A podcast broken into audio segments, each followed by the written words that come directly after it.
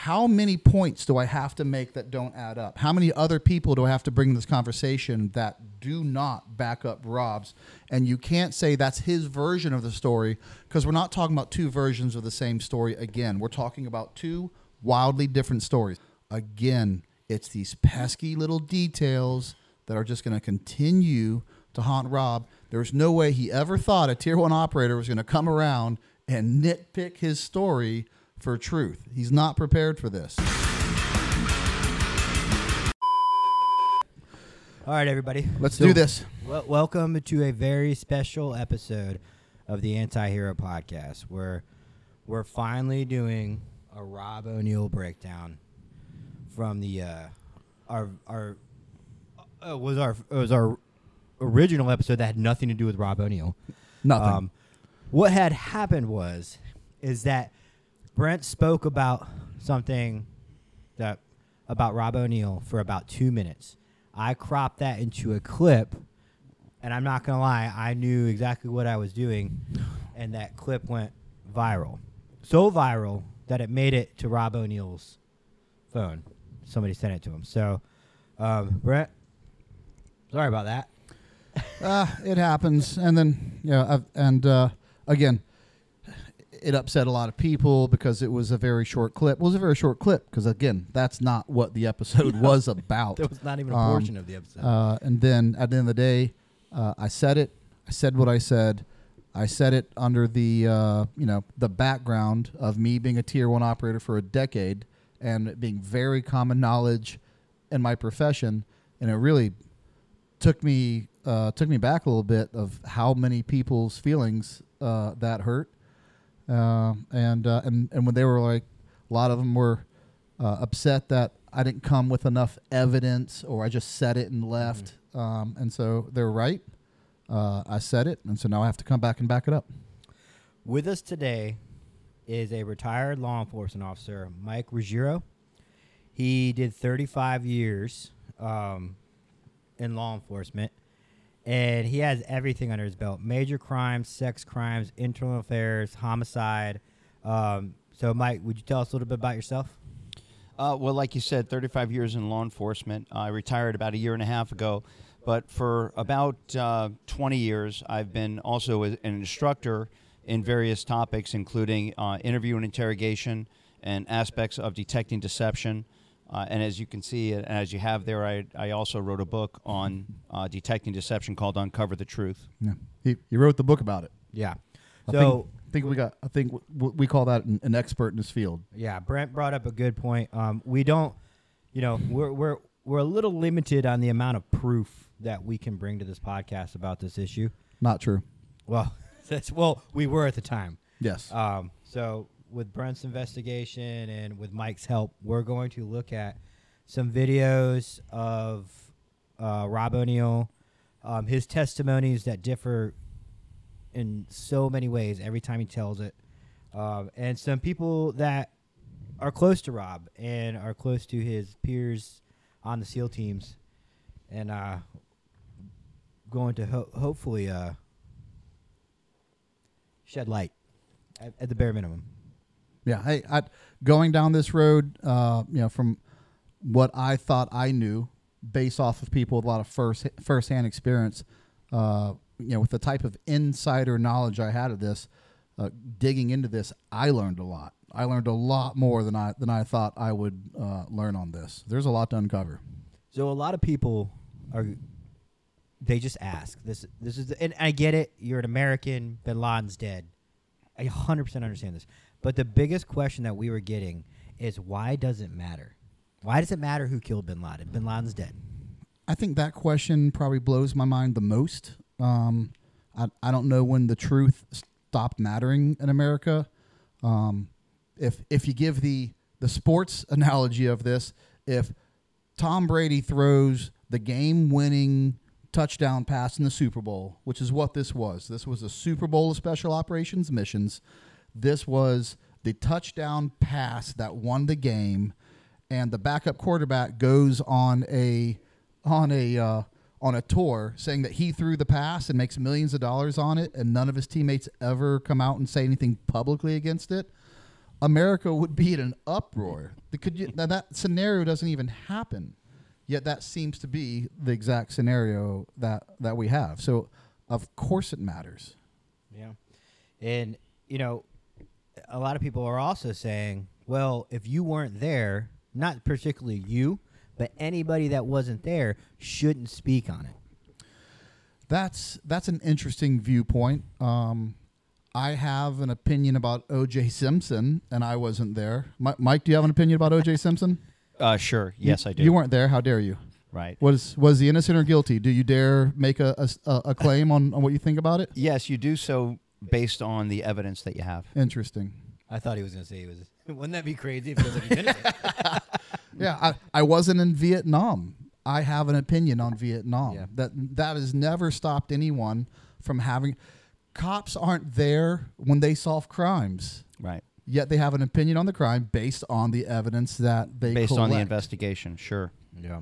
So it's so that to me that those those are very narrow and people whose minds will probably never change. Yeah. They they it's their truth. They don't want to know any different, and uh, there's nothing we can do about those people. Well, like eh, what we were talking about earlier, only in, any profession, the only people that really can call someone out and really are allowed to are people in those professions, right? Like I, uh, this whole thing was very hard for me because I'm not in that community, never was in that community.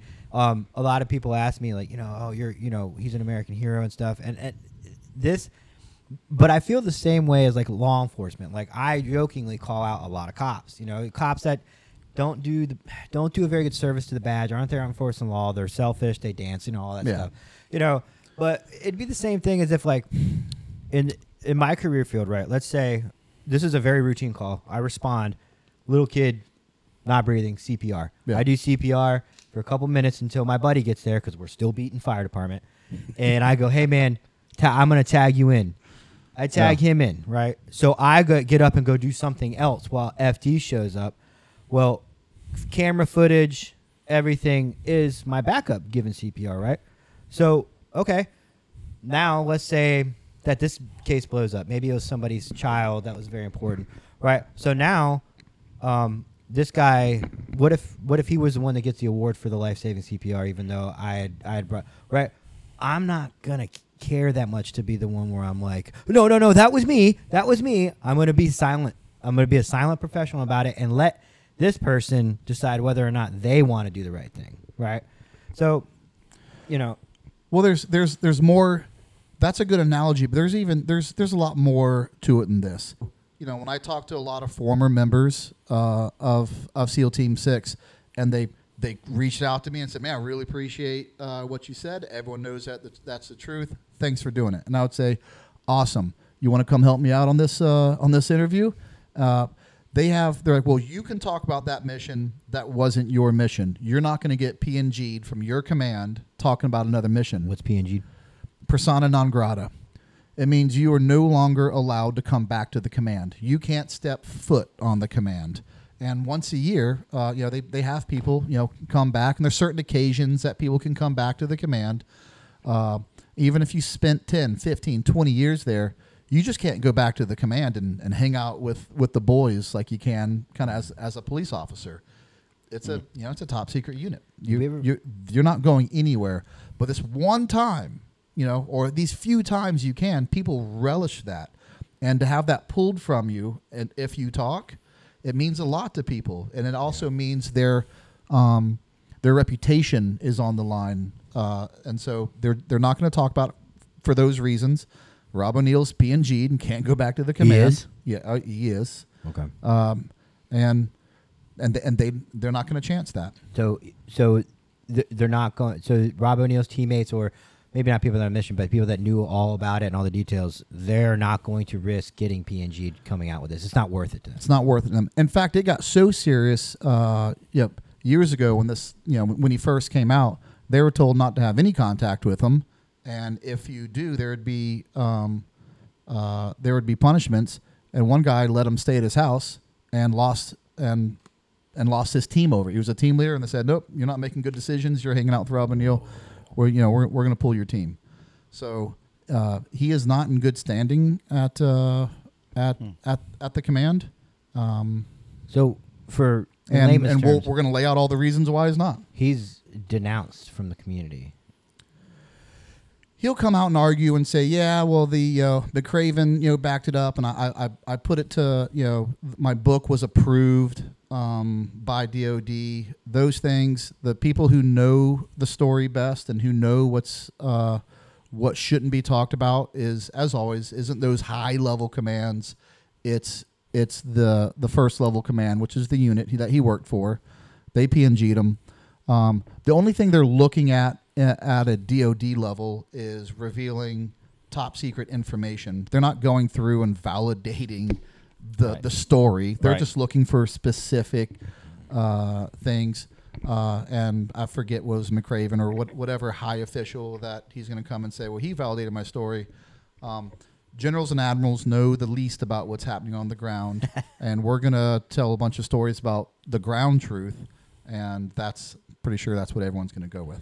Yeah, so a lot of this tonight is going to be uh, we have to talk about Rob's st- version of the story, multiple versions of the story, because we have to dissect it. So when we're talking about how Rob was the only guy in the room, or Rob was doing this, or Rob did this, Rob didn't do most of it, but in order for us to dissect his argument and prove that he's not being truthful, we have to talk about that. So, um, you know, you know personally a lot of the guys that we're on, and I'm going to sound like a civilian, but SEAL Team Six. You know, I, I I know I know a handful of those guys. You know, I I was on jump trips with them. You know, some of them were uh, were on combat missions uh, with me.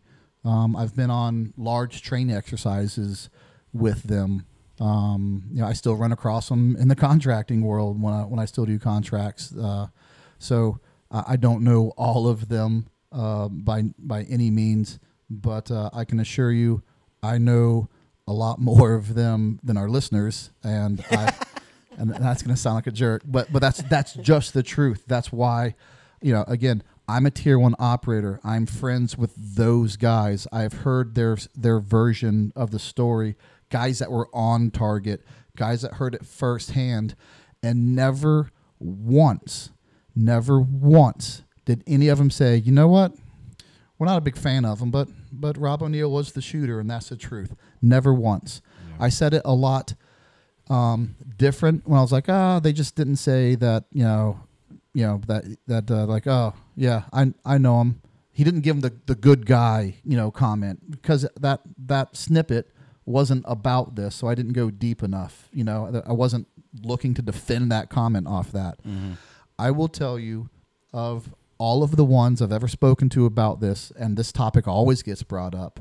Never once did anyone corroborate Rob's version, um, and and I and I know that. so in our comment sections, just like you said, people were talking like they know um, some of these guys. You know, th- these guys will be the first one to tell you they're human beings, so they're not celebrities. They're not. They're being praised as celebrities in the comment section. I, I think rightfully so. Um, but one of them, everybody says was there and knows everything, is DJ Shipley, and some people are saying that he's actually the shooter, and I don't know much about him other than the stuff I've seen, but are, you know who he is? Uh, yeah, yeah, it's it's funny you bring up D- DJ is one of the guys I know. DJ's a friend of mine. I can reach out to DJ anytime. Um, DJ w- was in in that troop. Uh, he's out in the spotlight. You know, he he uh, he talks about it, uh, or he talks about you know being from the command and and training. Uh, DJ's a great dude. Um, DJ is as was I can tell you uh, did not shoot Osama bin Laden. Um, and I'm pretty sure he's been on record saying that that he didn't, uh, and that he wasn't even on the mission. Uh, in fact, I can tell you personally from talking to DJ, because like I said, this this conversation comes up all the time when you know a Delta Force guy and a SEAL Team Six guy get together. It's just a you know a, a common ground to, to talk about. And um, he was in, in Red Squadron. He was in Red Squadron at the time, but he wasn't he wasn't even on the mission. Like I said, if, and if uh, if anyone who's out there commenting commenting that, I'm pretty sure he's come out publicly and said that. So you can just Google that, or go ask him. He's not hard to find. All right, so we're gonna move into who says different. Who has publicly came out and at least said uh, about Rob's story. Well, there's one thing I want to do be, uh, b- before we get into it. I want to I want to delineate, you know what what I'm doing here and what I'm trying to say about Rob. Rob is an American war hero. I'm not taking that away from Rob. Rob has two silver stars. One from the raid from UBL. He didn't get the silver star for shooting UBL. Everyone on that it was a mission award that that, that everyone got, and rightfully so. Uh, but his truly valorous silver star, uh, anytime his you know that silver star gets brought up in some sort of conversation, every guy says he was a hero that day. He was badass here on that silver star. I have you know he served his country honorably as a White Side SEAL member. Uh, he served his country honorably as a tier one operator, which is an amazing feat that should never be taken away from him. I do not have a problem with I'm not I'm not saying he was dishonest in this one piece of one mission the guy was on and 399 missions of everything else that he's done is crap. And I just want to make that absolutely clear. I'm not I'm not here to personally break him, you know, break him down as a man. I I but at the end of the day, you can do all those things and be that amazing, but it does not give you the right to take away valor from someone else on a mission and make millions of dollars on something you didn't do. And that has to be corrected. So I want everyone to know that this isn't personal. I don't even know Rob, but this is the right thing to do. So that being said, um, you know, you said there was a lot of people that seemed to be taken back that this was the first time they had ever heard that Rob O'Neill was not the guy who shot Osama bin Laden. Wait, wait, let me. Did did you have anything? Did you know anything about this narrative that maybe he didn't, or did you, like me and everybody else, think like, oh yeah, it was Rob O'Neill? No, uh, uh, quite honestly, I mean, obviously, I knew the, the, the basics of the mission and Osama bin Laden being uh, shot and killed in this mission, but I didn't know any of the specifics. Uh, I hadn't. Uh, I'm, wa- I'm not in the community, Right. And I hadn't uh, really looked at it or examined anything up until recently here. There you have it. Yeah, it's like I said, that, that that's interesting to me. But like I said, I, I lived in a in a uh, in a in a world that was very closed off, and what's common to me isn't common to other people. Right. Let's uh, let's go down the list again. I'm not the first person, far from it, of who has made such a claim. Konnichiwa, bitches. I'm here to tell you about Refracted Wolf Apparel. Founded in 2021, Refracted Wolf Apparel is outsider apparel for the front lines, right? So, whether or not you're a first responder, you're military, or you're a veteran, or you're a nurse, or a corrections officer, or a dispatcher, we're all public servants. Sometimes that shit sucks and it can get super dark. So, our clothing line and our artwork and our graphic tees we kind of represent that. You know, we just become outsiders to the, our own cultures. Whether or not you're a, a SWAT guy, we got you. Street cop guys, we got you. Crusty old veterans, we got you. We got everything you need hats, stickers, flags, especially graphic tees. We got all of them. Use Anti Hero for 15% off Refracted Wolf Apparel. Let's go down here. Let's go down the list. I've, made, I've compiled a small list. There's an investigative reporter by the name of Matthew Cole. Uh, he worked uh, for The Intercept. He came out with a um, a report called "The Crimes of SEAL Team 6. It got a lot of traction in our community. That's another one of those things. Have you ever heard of that? No, sir. blows my mind. It was it was all the rave in the special operations community when it when it came out. There are other things they talk about that I don't that I don't care uh, to discuss. Um, he, but he does talk about the Bin Laden raid. Um, this was two years of investigative reporting, and he talked to over 18 former and current members of SEAL Team Six. So this is a large pool to draw to draw from did a lot of work, and this is what uh, what he had to say as he approached the third floor bedroom. Red now, red is commonly referred to uh, the, the what is always referred to as the point man is also commonly referred to as red, and red is not DJ Shipley. Red is not Rob O'Neill because of his red hair. Um, red is the is the point man. Red saw bin Laden standing in the doorway peering out. He was unarmed and wearing pajamas.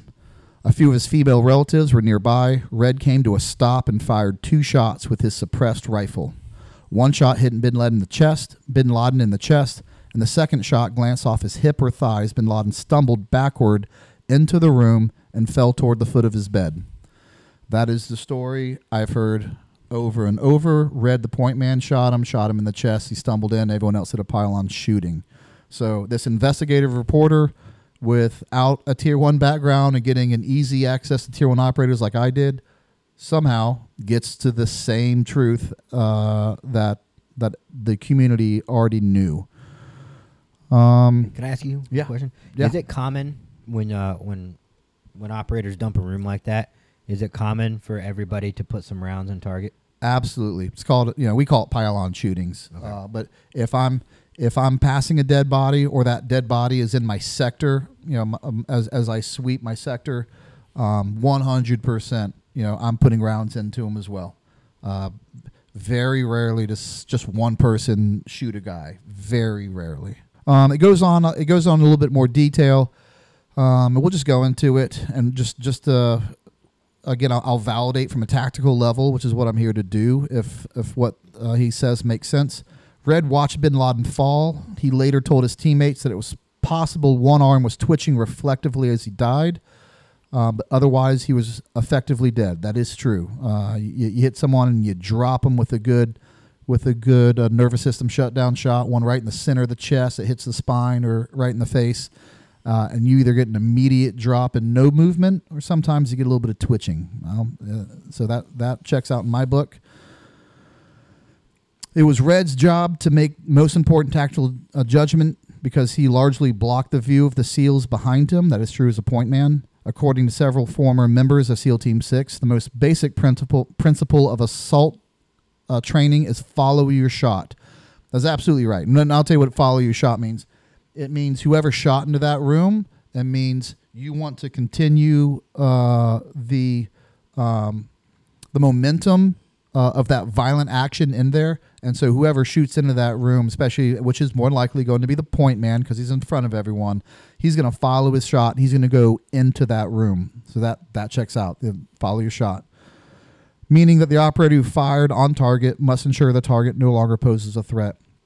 Um, Red could see bin Laden bleeding out from his chest wound, but he still had not entered the bedroom. So he makes these shots before entering, which which is which is normal. Then, as two bin Laden eldest daughters began to scream, Red quickly corralled them. Um, move forward a little bit, and uh, O'Neill or two or three assaulters moved past Red. So uh, Red is obviously the first one in the room. He he moves these uh, females out of the way. Um, O'Neill and two or three other more assaulters moved past Red into the bedroom where Bin Laden lay on the ground. Um, and this it's interesting here. It says O'Neill then fired two rounds according to his own description. So he's the only person uh, who says that. I think it says the first two rounds hit Bin Laden's forehead. Then O- then O'Neill canoed Bin Laden with a final shot. Um, according to my sources, O'Neill was the number four man of the room. So even if if that's what he did, um, he was the fourth person to shoot him and probably put in the eighth, ninth, and tenth shots into Bin Laden. Which is going to differ extremely from what Brent tells you later.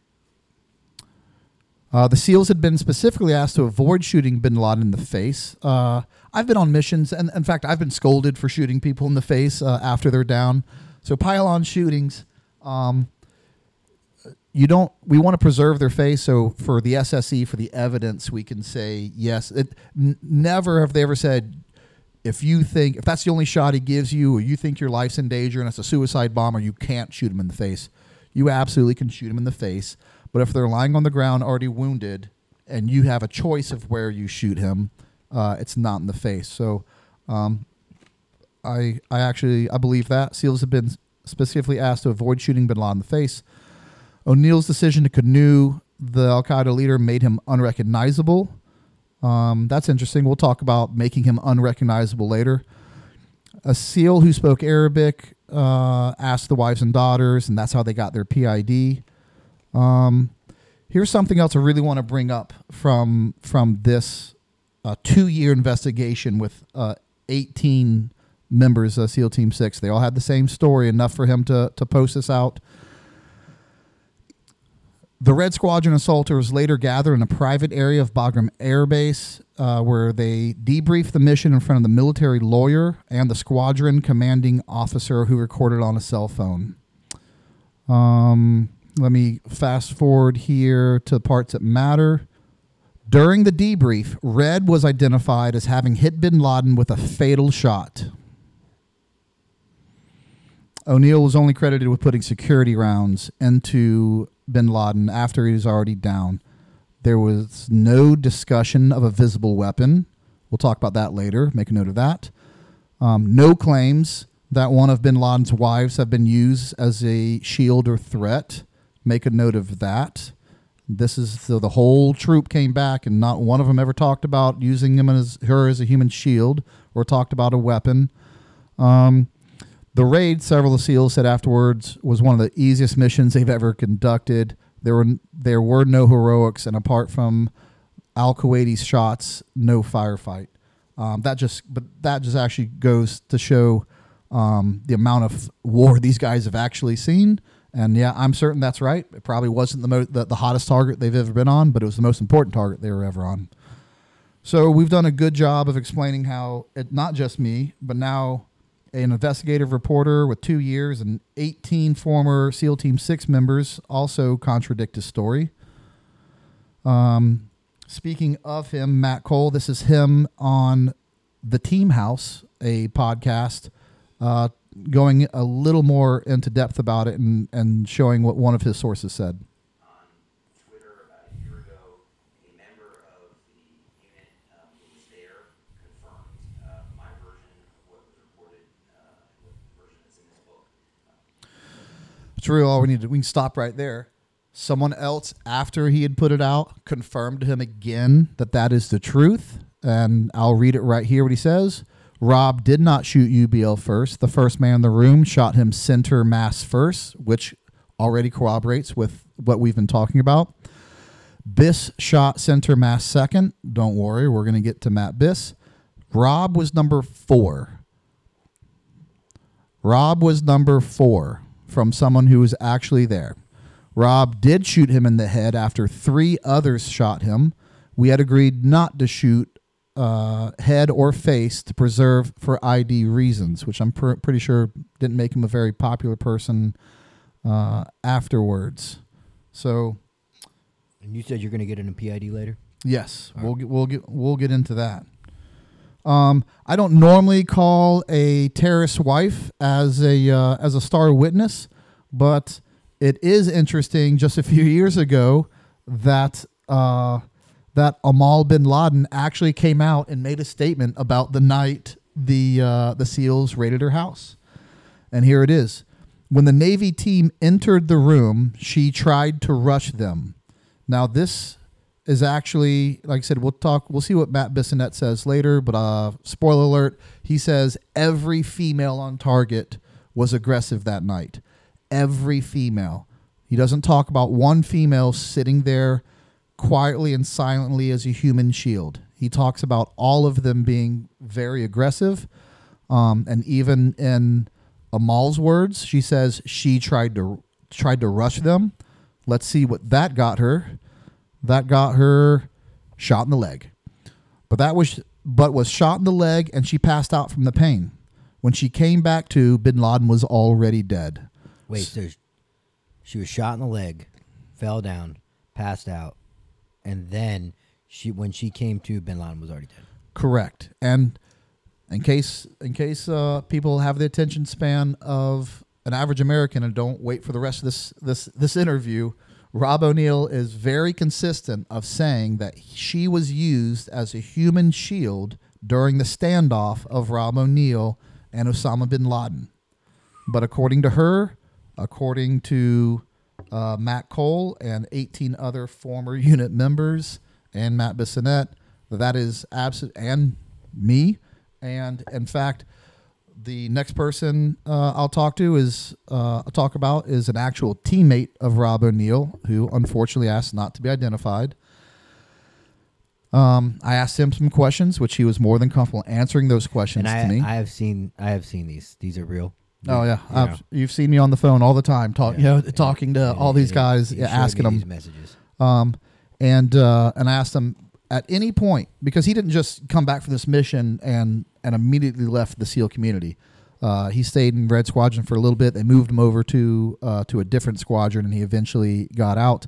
And I said during his time there, when you were a teammate of his, did he ever claim to have killed bin, the killer of Bin Laden, the one man in a room, while you were his teammate, either privately in the team or in front of the troop? Because if it's true, it would just be common knowledge. He laughed and said, No, Rob O'Neill never said that in front of other operators and in front of Red Squadron. So um, when people, um, again, when people are saying, uh, it's, you know, I'm the first person they've ever heard say this, you're just not looking. Um, here's another person with a lot of followers. He just didn't say it as um, as bold as I did. Andy Stumpf was a member of SEAL Team Six, and let's see what he has to say as someone in the community and from the actual command. Hey, so were you at the, yeah, and, oh, so that, okay, that was, you- like, I heard the shot ring. Yeah. Full on. There's no dispute, from my understanding, internally. Uh, The dispute is more about what has been put into the public record. Got it, got it, got it. Yeah, yeah. Which I can see. There's a small group of people that were actually on the ground. I don't think there's any confusion about what actually happened. Yeah. I think that the fact that there are competing narratives that were very highly elevated is uh, more the issue.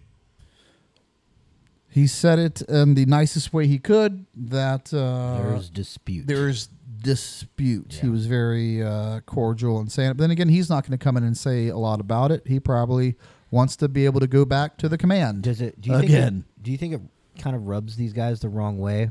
Um, at, at minimum, you know, when when they hear somebody that just doesn't know, they don't know. Like if they heard, you know, me and Mike talking, like, oh my God, Rob O'Neill, you, you know, do you think it like kind of irks them to the point where they want to just go, hey guys, mm, how how can it not? He didn't he didn't have that was just you know a very relaxed podcast. He could have easily let that go. That's true. There, that, so obviously it does. He could have easily let that go, but he couldn't let it go.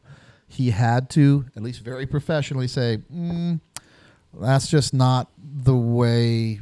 You know, the people on the mission are saying it went down. You know, kind of paraphrase him a little bit. So, yeah, because what he was saying was is that the, it's it's dis- the narrative's disputed. What was put into the public view, it's not actually what happened. There's no confusion about what happened on the ground with anybody involved. And you know what's there's always a little bit of truth to every story. You know, uh, you know her getting shot in the leg. In fact, was was something um, Rob O'Neill has talked about before that she was that she was uh, shot in the leg. So you know he he admits that even though she was shot in the leg and being used as a human saying, shield. that- We'll we'll we'll get into that later. There's a little bit of a teaser, tuned. but but again, there's always yeah, there's always you know of course there's a lot of truth to his story. You know, I'm not, not saying every part. The guy was on the mission. My gosh, like you know, a lot of the stuff he said was true. Right. But there there are parts which we will dive into that just don't make sense. Not just if I haven't gone if I haven't gone down the list enough to make people understand it's not just me. It's a lot of other people. If you want more facts, just hold on. I got them. He does like to go back into his corner and say, "Well, you weren't there." Uh, I, you know, it was just it was just me. He says that. Yes, well, that's that's his. You know what he he said it. Uh, Oh. He, you know, and that's that's what people say, and that was one of the things. Well, in fact, he called me jealous. Um, and Like you guys are sixth grade girls. I- you just jealous, Brent. I just that that one's. Um, I'm trying to be professional about it. That one's that is um no, it didn't sting. it was it was an interesting comeback because uh, if anyone ever came and questioned something I did on target, uh, I can't imagine my response being to a SEAL Team Six guy going, "Oh, you were just jealous. You went on that target." Yeah. Uh, I would just how about not acknowledging it if it's that ridiculously far from the truth? How about um, well, you could call one of my seventeen teammates. You know, you, you know, I use all sorts of ways I would go about that other than just calling him jealous. I just found that to be a very Yeah. interesting response from him. But then again, I would be able to call my teammates to back up my version of the story. He always says you can't prove differently, but he hasn't he hasn't come out with anyone else proving his version of the story there either on target. And another thing too that He always wants the burden of proof on you. Yeah. Another thing that he does or he did is that when this came out went viral, right? He's Rob O'Neill. He's Hollywood Rob, Showtime Rob, you know, is he's he's been on Fox News, movies made about him. He's probably advised on some of these movies. Um, when a what people couldn't wrap their head around was the fact that he, this clip went viral, ended up on his phone, and he got upset about it and messaged us about, "Whoa, dude, what are you saying this for?" Like everybody was like, "Dude, wouldn't uh, we're a little menial podcast?" He would have been like, "Okay," and he got super upset After after this, he's to wish he let it go. I wouldn't be doing this right now if probably if he would have just Brent's had like six hours sleep in a week. let it go. because that's not true. It's not because because the truth matters. He just nudged me over the edge to to uh, uh, to do this, and more or less probably the you know the the fans that or not or the the people that you kept on coming to me about the comment section. I didn't care enough to read the comment section, um, but you uh, did a good job of constantly reminding me of the comment section and asking me what I thought. Um, and so when he says you weren't there, uh, and comment people say you weren't there, you don't get an opinion on it. I'm glad you asked. There was an we, as if those people forget about a man named Matt Bissonnette who was on target and has absolutely co- came out publicly and walked this mission out step by step. So it doesn't even have to be, you know, a, a hearsay, and it doesn't even have to be a two years of investigative reporting and 18 people. It doesn't even have to be uh, a teammate of Rob O'Neill that I personally spoke to, or my history of 10 years as a tier one operator speaking to people in the profession. If that's not enough for you, let me give you someone who was on the mission, Matt Bissonnette. And Mike, if if, if you could, uh, I'm going to look at this through a tactical level and just make sure everything he says makes sense. And if you could look for signs of deception, which which is what you do best, and let's see what uh, Matt Bissonnette says. Um, there's no reason to go through the whole mission. Doesn't seem like there's a lot of um, a lot of dispute if the helicopter crashed. Not a lot of dispute about anything that happens until about the stairwell. So that's that's where we're going to start. And his wife jumped in front of him. And all the women on target were very hostile, something very different than what we see after. All the women on target were very hostile. According to Rob, there was one on target that was very docile, even though she was shot in the leg. Uh, but so Matt Bissonnette says all women on target were hostile. Um, I can confirm that I've been on targets and high level targets where the women do not like you there, and sometimes they're more uppity than the men are. Afghanistan or Iraq, you typically don't see the women that are this aggressive and, and hostile. Even though the, the females that come out of this building and talk to us, they were still very combative and there's, and, um, it's quiet, it's pitch black in the house, no, no lights, all night vision. Quiet, pitch black in the house. It, they they chose this mission because it was a zero loom night. It means the, there was no moon. It was as pitch black as possible. So that also means your nods don't work as well as they normally do because your nods need uh, it amplifies the light that is there. Right. And so this isn't um, um, uh, this isn't white phosphor 2018 nods that are you know, high definition white and black. These are still green nods that uh, are still better than you know the than the you know seven deltas. If anyone did you use seven deltas in the 82nd, um, but it is going to hamper. Uh, it's it, it gives you the the advantage of of complete darkness, which is what they'll take but it does uh, affect your nods a little bit. Get to the second floor. Intel had said, we think that Khalid, his son, lives on the second floor. This is Osama bin Laden's son. Yeah. The guy in front of me who's, who's point man, he sees a head pop out and disappear really quick around the corner. It's like, okay, you know, what, what do you, who is, what do you think? I, I don't know.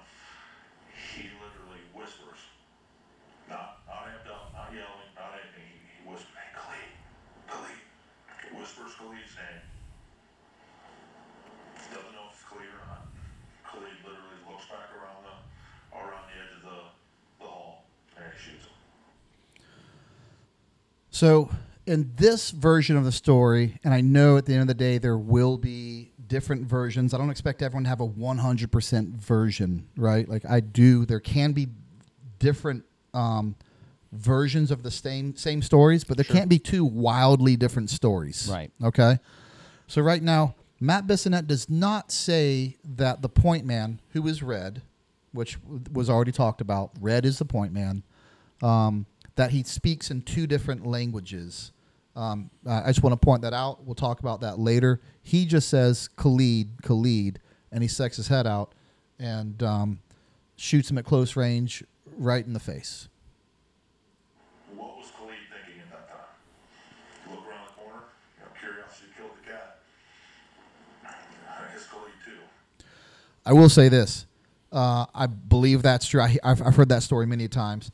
To have the wherewithal to to fake out the son of Osama bin Laden and say his name is brilliant. I mean, that's that's a tier one move right there. I mean, if if people hear that story and then it's just kind of a story, like from someone who's you know been on these missions and on the ground and to you know to know to have the wherewithal to know who all the sons are at what floor you're going to know that you, you'll meet them, and then to go, uh, I could use my speed to get around this corner and get into kind of a 50-50 gunfight and hope I win, or I can just outsmart them and see if I can make them peek around the corner.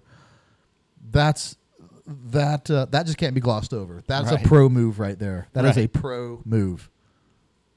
It had been 15 minutes since the crash. It was now about 1.15 a.m. Give me a sense of what the... So nice and slow, and we head upstairs. Khalid is dead on this landing. The point man is stepping past Khalid, and now you're number two and stacked. You're right behind the point man. Yep. Point man's red, right? So the again, the point man is red. Uh, Matt Bissonnette identifies himself as uh, as the number two man, but I've heard Matt Bissonnette from other people say he that he was the two man. Um, in fact, and I also believe was uh, um, Matt Cole, and and that uh, said that he was he was the two man. Trying to look around him, hear him take a couple shots, kind of see a head, somebody disappear back into the room. The point man had seen someone stick his head out a door and shot him just the way he shot Khalid. Yep. Now, I hate to keep stopping it, but I have to set something up for later. In order for this to be true, for him to see Osama bin Laden poke his head out, let me let me lay out to you what the third floor looked like. When they get to the top of the third floor, it's in the very middle of the house. And so it's a long hallway that goes all the way to the outside patio. And there's a room to the right and left, right across from each other. And there's, we'll call that room one and two. And there's another room, three and four, for, further down. So each corner of that house on the third floor has a room. Right. One, two, three, four, with a hallway going down it.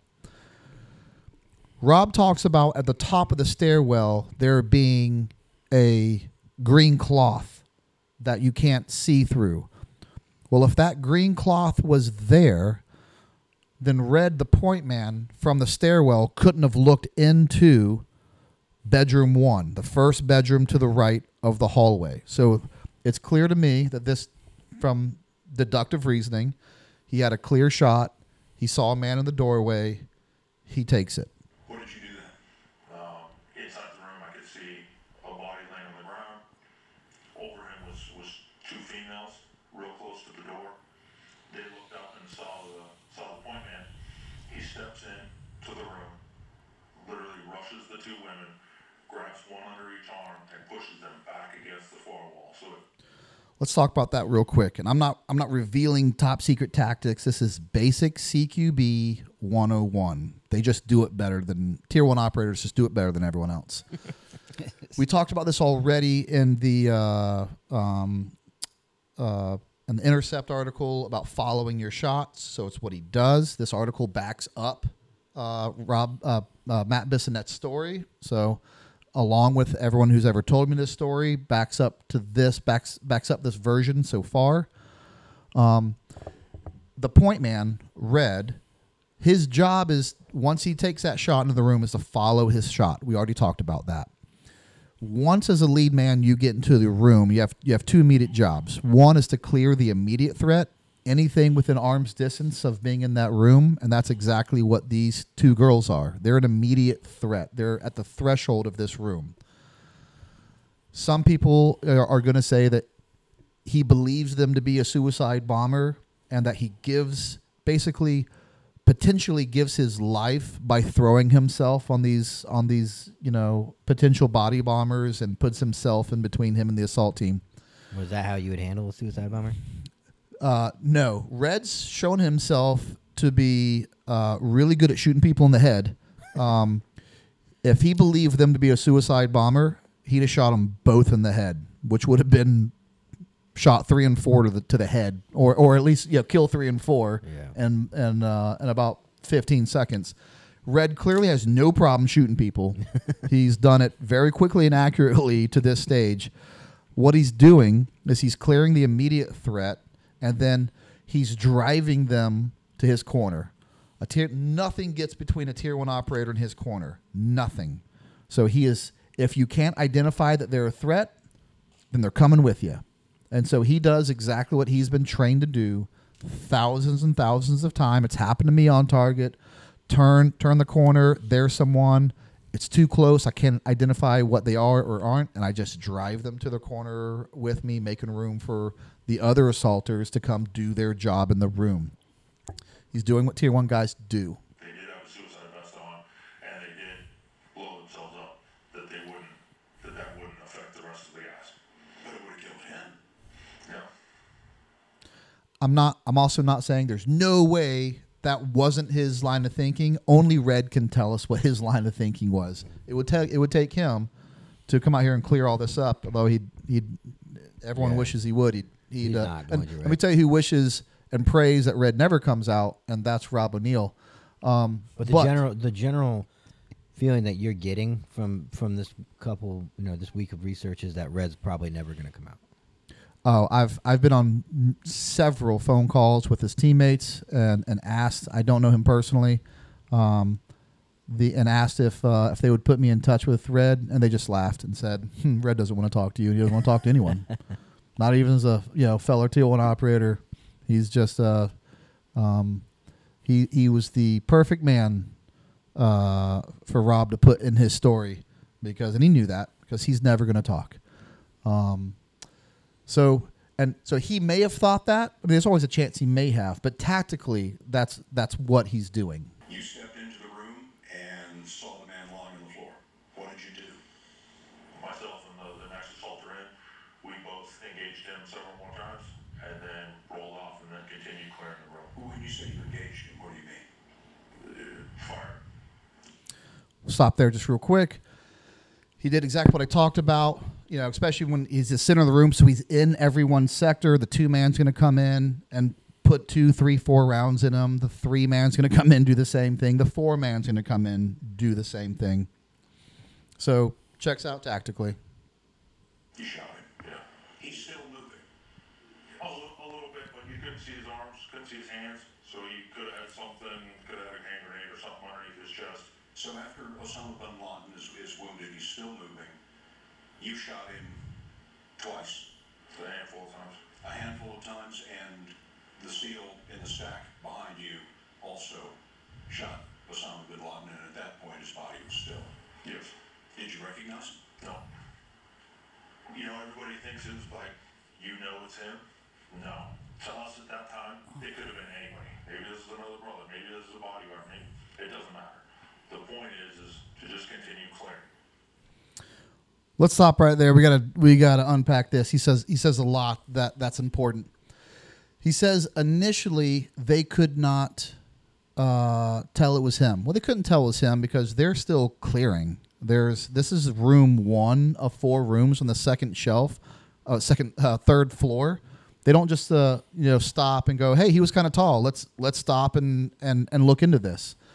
They're still in a clearing mode. Um, the two, three, and four man that cut that came in, and going by the story that two years of investigations and 18 other SEALs from the command said, which was Rob is the four man and canoes him in the face three times while he's laying on the ground, already shot and already dead. That's going to cause an issue. It's going. You're going to think you can easily tell, you know, that's Osama bin Laden when he's shot in the head three times they're not easy to identify. I've been on missions where I've had weeks to study a guy's face, and we've taken him alive, and I've been and we and we've all sat in the room and gone, "Hey, this is him, right?" And you put the picture right next to the guy, and yeah, it's him. Look, uh, look at his eyebrows. No, hold on. Look at his nose, though. Look at his lips. Like it takes a little bit to to to to, To be sure. To be sure.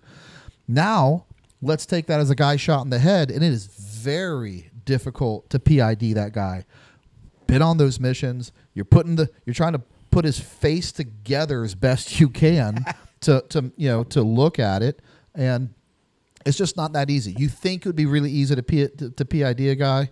Um, when you shoot him in the face with these rounds, these particular rounds, I don't want to get too detailed into the type of rounds we use, but I will say they are special rounds and they and they create a lot of havoc. One of the things that I think people have a misconception of is that are the photos that we think we see uh, they're altered. They're not real, right? They've never released the actual photos of the uh, of of the Bin Laden raid. So if you think you've seen, which we've all seen them, if you think you've seen Osama bin Laden shot in the head and dead, you have not seen it. I've I've seen them. well, you've seen the Yes, real photos. I've seen him. He, it's his nose is over here. He's got kind of water on his face. In fact, it's funny. He he's about to tell you why there's water on his face. Let's keep going. By now, 20 minutes had passed. Every single thing the woman with the CIA had told them on the plane had been right, but time was running out. Throughout the raid, the remaining helicopter was in the air. It only had enough gas to stay for 30 minutes or so. Pakistani neighbors had discovered the SEALs posted outside the compound wall.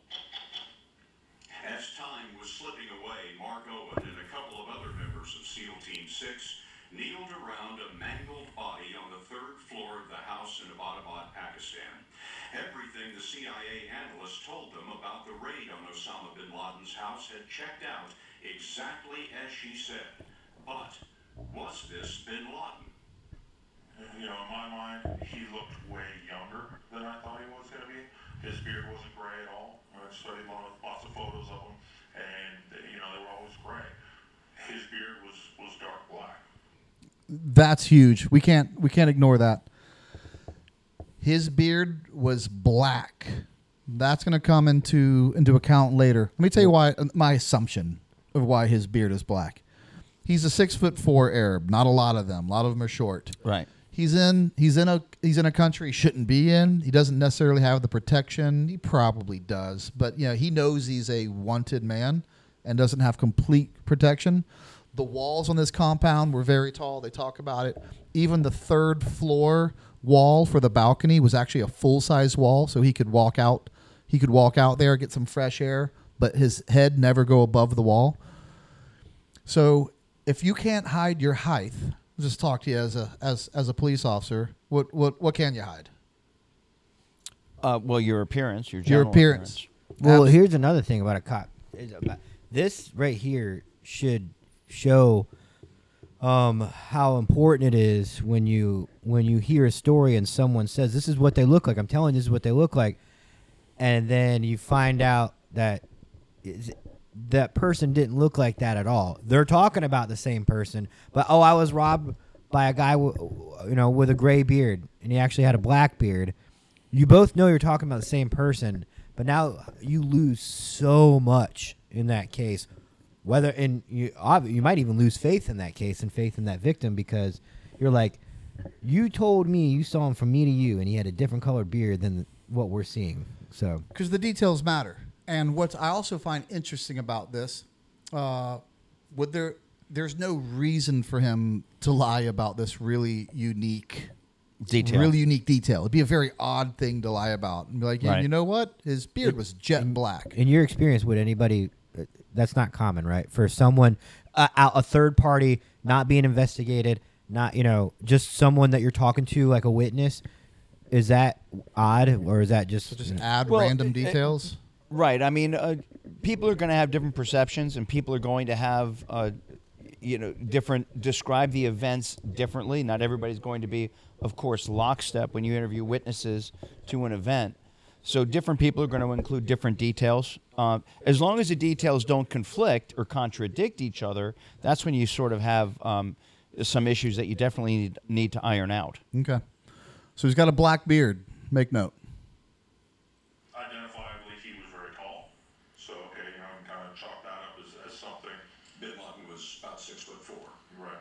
His nose, to me, was something that I could, I could kind of identify. So, you know, kind of looking at the profile shots and everything, I was like, okay, I was, was pretty sure that was him. But, you know, I'm not willing to make that call. Um, certainly not at that point. So he's been looking at him on the ground. These three people have post mission, but his face is splayed open, and he's still not willing to make this call yet. Again, just make make note of that. That's that's that's exactly how it happens. That's how and important it was to him. That's to- that's how confusing it is in in the real world. No, but it was it. He made the decision not to make the call because of how important it is. Ab- well, absolutely. In this particular mission, they could not be wrong. They Yeah. could not be wrong. Yeah. Well, when you look at the cir- the circumstances of what he's talking about, it's a completely dark room. You have somebody who's been shot. Uh, you haven't had the chance to really examine him, like you're talking about, holding a picture next to somebody and things like that.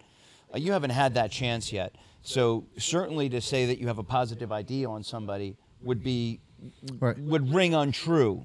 In wouldn't it? fact, he he's crumpled over. I mean, they, they would have had to extended him out, you know, to to even see that he was six foot two. right? Our point is, and that we're all saying can all agree on, no one's going to walk at, and, until they start cleaning him up, spreading him out, Turning lights on. turning lights on with yeah with their flashlights. Sure. And until that happens, no one's just walking in seconds later after he's shot and saying that's Osama bin Laden curled up in a ball with his head split open. Yeah. Well, No. so, someone someone says that happened, but even but even in it's a not. dark room when your head's not split open, The- it's hard to identify somebody. So again, and that's not what Matt- Matt Bissonnette is saying. So it checks out. Not willing because Owen says they suspected the president was listening at the White House, and he was right. The helicopter crash had been reported up the chain of command.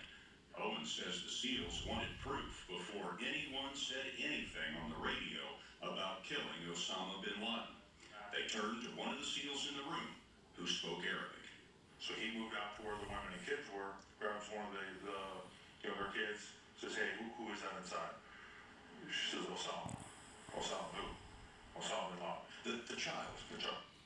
And that's exactly how we normally get our PID for sure. Is we take a woman and woman and kids, and uh, we have a translator come up and talk to them, and then you know ask him who is that, and we'll get our second identification. Again, that's how you identify an important person on a tier one target. It's a process, and uh, everything tactically, Matt Bissonnette said right now makes sense. Uh, and I'm not just saying that just because that's the same story I've heard from all his teammates personally, and from all the other things I've proven to you before that uh, that checks out. But I'm glad to have you here. As what what do you say deception wise? Are there any parts of that story where you're like, he gets iffy on these details, or you don't like the you know, or or you can you know, there's some uh, there's a sign of deception that you can see. Uh, no, with this with this particular story, uh, no, I don't really see a whole lot uh, in it. No, I mean it, it sort of rings true. There's no um, obvious signs of either verbal or nonverbal deception uh, with him. Okay, well, uh, moving on. Let's get let's see how Yeah, as as always, everyone's like, well, you know, you have to be there. We want to hear it from the guys on the ground. We just heard it from a guy on the ground, and his story and his story seems to check out. Uh, we're gonna fast forward this to the again to the part that matters, which is the part in the stairwell. Uh, let's hear what Rob has to say. That's a cool reef right there. Yeah. Badass, you know. Um, so she was right, and, and it turned out um, she was hundred percent right on every single person in and out of the house.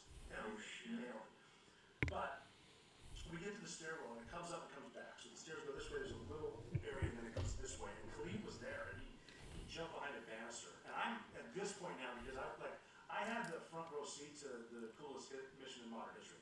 I'm just watching cool guys, right? And they're going up the stairs, and he jumps back, and I'm a certain amount of guys back. Normally in an urban setting, if we're fighting up, I will pull guys out. I only want a certain amount of guys on there just to avoid uncertain, unnecessary deaths if he starts dropping shells. Now, I'll tell you from what he's saying right there. I mean, that's he, he's a team leader at the time. That's a team leader move. That's a vet. That's a veteran move to not get amped up. You know, as a I don't say a junior guy, but as a less experienced guy that just wants to crowd that stairwell and get to the fight. That's a real. That's a that's a that's a bad place to be. Even though you you want your guys to be pushing forward and in the fight, experience gave him that and gave him the wherewithal to say, nope. I want to make sure there's enough people up there to make to, to be in the fight, but not everyone has to be there uh, to watch the fight because you you know six seven guys back, you're not useful in the fight. So what he's saying right there is exactly what uh, that's a veteran move. Right. And notice notice how exactly he phrases this from a statement analysis perspective. He says they're going up the stairs, not we're going up the stairs, indicating that he's not going up the stairs yet. And he clarify he, he gives you a little more information as he continues the story because he's about eight men back. So he's Right. not going up the stairs at that time. Uh, but some of the other team members are. whatnot, to take a shot down the stairs. But I figure we're going to die anyway, so I want to see how this goes down. And I'm just standing, I don't have a shot. And now we're back to being quiet. And it's dark. And um, the point man said something like, and I'm going to fuck this up. It was something like Khalid Urfa Aida, Khalid Delta Rasha. Something like that. But it was basically come here, come here. In again. Uh, so I'm gonna get to the bottom of this one. Uh, it was one of those things that really just recently uh, I've found I've I've noticed that some stories he just says come here. Matt Bissonnette just says come here, um, but in other stories, you know, Rob and several accounts also says he says it in two different languages. I don't know the truth on this. Um, uh, hopefully, we'll by the time this thing airs, we'll we'll have an update. I'll put out my feelers. But if that's true, again, the guy read the point man for this. They got the right guy at the front of this train the mission because he is a badass. And if he learned come here in two different languages, and by the way, you're not you're not um, assigned to be the point man inside the house. You're assigned to be the point man outside the house if you're walking to an objective. But once you get inside the house, it's a free for all. So the right guy for the job happens to be in the front of the line At the point. And and at the end of the day, I kind of don't care. Well, of course, I do care because the truth matters, uh, and it would be a good indicator if that's not correct. But whether he just said his name or said his name and in two different languages, uh, either way, What do you think? what an amazing uh, story. What do you think the two different languages thing is? Rob trying to build on the story with extra details that makes it more Hollywoody. If he did, it would be it would be the the beginning of of of churching it up. Um, but I don't. I'm not going to hang my hat on this. Uh, I could absolutely I could absolutely be wrong. You know, and and, I, and I'm I'm hesitant to to do that because Rob's going to come out and he's going to find a few things that I'm wrong on, and he's really going to try to attack those, and he's going to completely ignore you know the the the much bigger points I have. So I just bring it up, not not hanging my hat on it. I'm I'm genuinely interested. two different languages that he knew Khalid spoke, which I think is incredible. Because I would thought he would pin and try to get shot off. And Khalid simply got confused. And he leaned over the thing and went, what? No shit. That is the coolest thing I've ever seen. again, we can go back to these aren't two separate stories yet. These are two very similar stories. The point man says Khalid, The details of that can vary, and that's fine by me. We haven't we haven't gone off into a different direction. The basics of the story are corroborative. Correct. Correct. So we're, we're we're still on the we're still on the same narrative. No issues here. in combat. How tactically savvy are you to think of doing that? Like, well, he doesn't know. He doesn't know. We might be Pakistanis here to move him. He doesn't know. I'll just call him out, and he did it. So he, and he's armed, perfectly within his rules of engagement. We step around him. We go to the, the last, the, the second deck, the last set of stairs, and I, I moved from this point from like eight, the eighth guy to the second guy because everyone else went to the right, to the left, because they're gonna. You want to clear, obviously, um, the area before you move on. But now we're down to two. Let's play a math game real quick. He's in the eighth spot, and he moves up to the two man, basically saying that six men went to go clear level two. Math right so far? He's eight men. He's an eight man back. Six people ahead of him. He's seven people ahead of him. Right. The point man stays, and which tactically is correct. He he has the the most history on that landing. He ha- he owns the landing. He owns the stairs. He should stay on those stairs. Checks out. So six people between him and the point man move on. You only got to Google it. 25, it can 24, 25, 26. I'll go with the, the middle number 25. Tier 1 SEAL Team 6 operators are on this mission. A couple will will uh, will be snipers and, and a dog guy. You know, you can a couple may not be in the house. So let's let's bring it down to as many as 5 or 6. You still have 20 operators in this house. You want 18, 20 operators to take down this objective as fast as you can. Now, this isn't hostage rescue, so they're probably not going to be going as fast as they can. I don't want to get into too much of the details of those tactics, but they have a lot of people on this mission, and that's and that's not an opinion. That's a fact. You can go you can go look that up. They say how many you know roughly how many SEALs are on this mission. So the story of him going from eight to two and that there's no one left to continue this train, that's not what Matt Bissonnette says. Matt Bissonnette says, you know, that the you know, I'm sure that the the force got cut in half. Whoever was done clearing the first floor, guys started clearing the second floor, and now by the time it's time to go for the third floor, your first floor guys are going up. Yeah, because you said it. You said a couple minutes ago when you get in that house, it's a free for all. Everybody wants some, so there's gonna be people finding work, right? Absolutely. And everyone knows, and he said, you know, she's been right so far. Everyone knows the big guys on the third floor. So if you think guys are dragging feet on the first On the floor, first floor. and if guys are dragging feet on the second floor, they know. I mean, they're hoping, you know, you still have to clear the second floor, and the second floor guys are hoping that the intel is wrong, but uh, they, they they know the third floor is the uh, the, the target. He, he says that. So I I do not believe.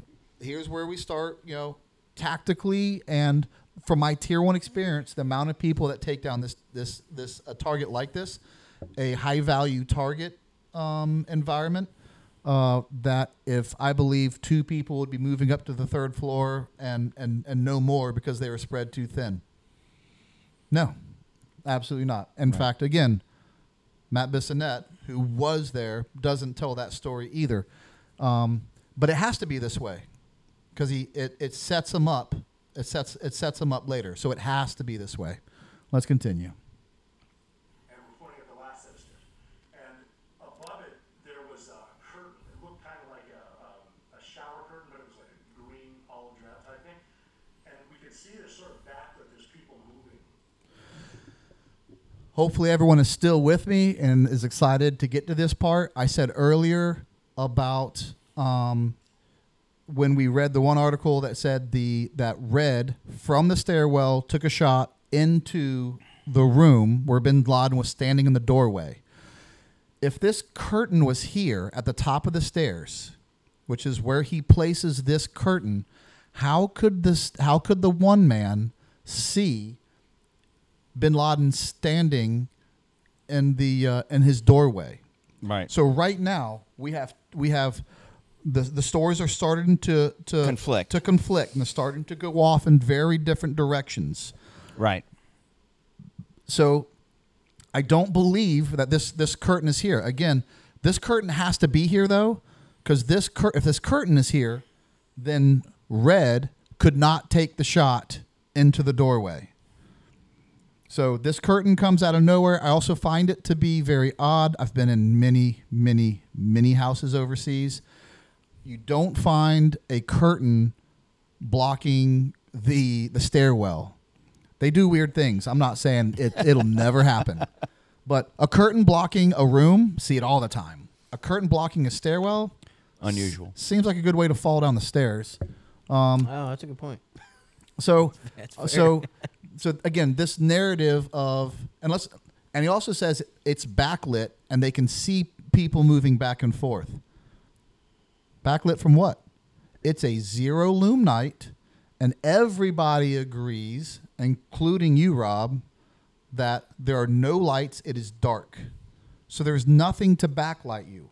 And if there's no backlit, you go on a zero illum night, and it's the house is dark how are you seeing through this curtain in the darkest of nights to see there are people behind there? It I'm not hanging my hat on this, but now we're definitely getting to a point where I have serious questions about your version of the story when I had zero questions about the last operator that was there. Right. Uh, and we assumed those were the suicide bombers, but Bin Laden's in there. And I, the guy in front of me took a shot before we got there, and they're moving around. Wait. Why does no one question him on this? well, That's a well, I'll tell one. you why. Because they don't have the tier one experience. Like we said, like the only someone from that community sometimes can can hear something that says that's not right. So a tier one SEAL Team Six veteran operator who's been a killer all night just took a shot, and according to you, Rob, he just took a blind shot into a into a curtain. You didn't say anyone opened the curtain. You just saw you could kind of see some people. It that's not how it works. When tier one operators to take a shot inside a house on target, people die. That's what happens.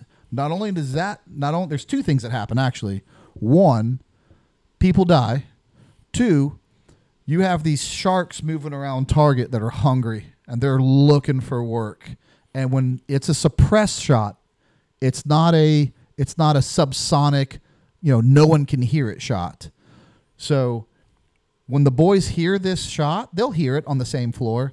Oh, you're going to get the attention of other assaulters and you're going to get help real quick. You will no longer be two men. If if you were two men at this point, You're not two men. you're not two men about 2 seconds later. You got a group of people just to looking keep- to help you out. Just to keep people on track, they're at the stairwell. Red just shot.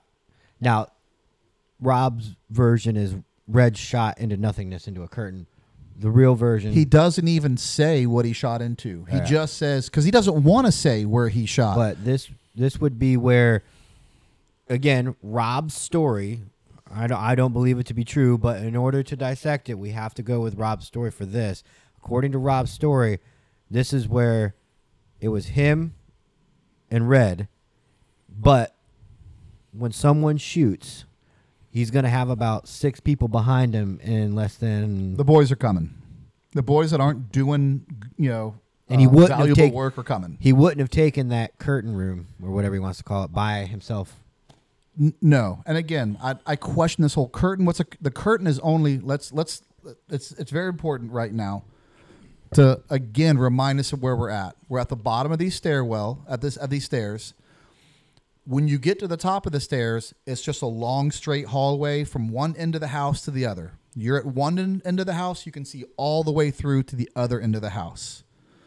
On all four corners of the house are bedrooms. So Right. that means when you come into the hallway, immediately to your left is a bedroom, immediately to your right is a bedroom. Go down the hallway a little bit more, a lot more, and again, opposing doors. One door to the left will lead off to the other room in the far corner, and the one to the right. So, four corners, four rooms, very simple layout, hallway completely down the middle.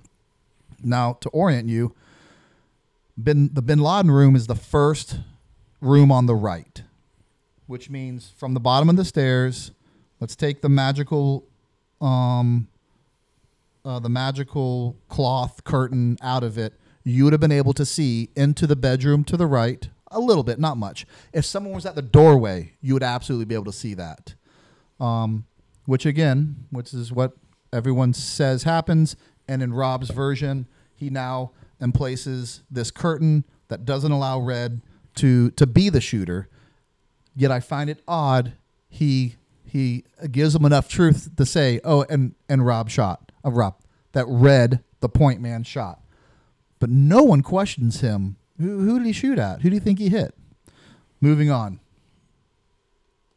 And I'm the two and my job as a two is to is to hold him and wait. His job is to simply go forward. Correct. Drop security, and I got you. Did you did you see anything in there? Effective No, no, not really. No, uh, as far as verbal or nonverbal, um, he's okay here. Uh, What- you know, again, just but going to the tactical aspects of what what uh, Brent is bringing bringing up. Yeah, there's definitely it seemed like an issue there because Brent had mentioned earlier that uh, the point man would follow his shot, which doesn't appear to be the case here. Right. There's another good point. Hey, I'm supposed to be the tactics guy. What are you doing?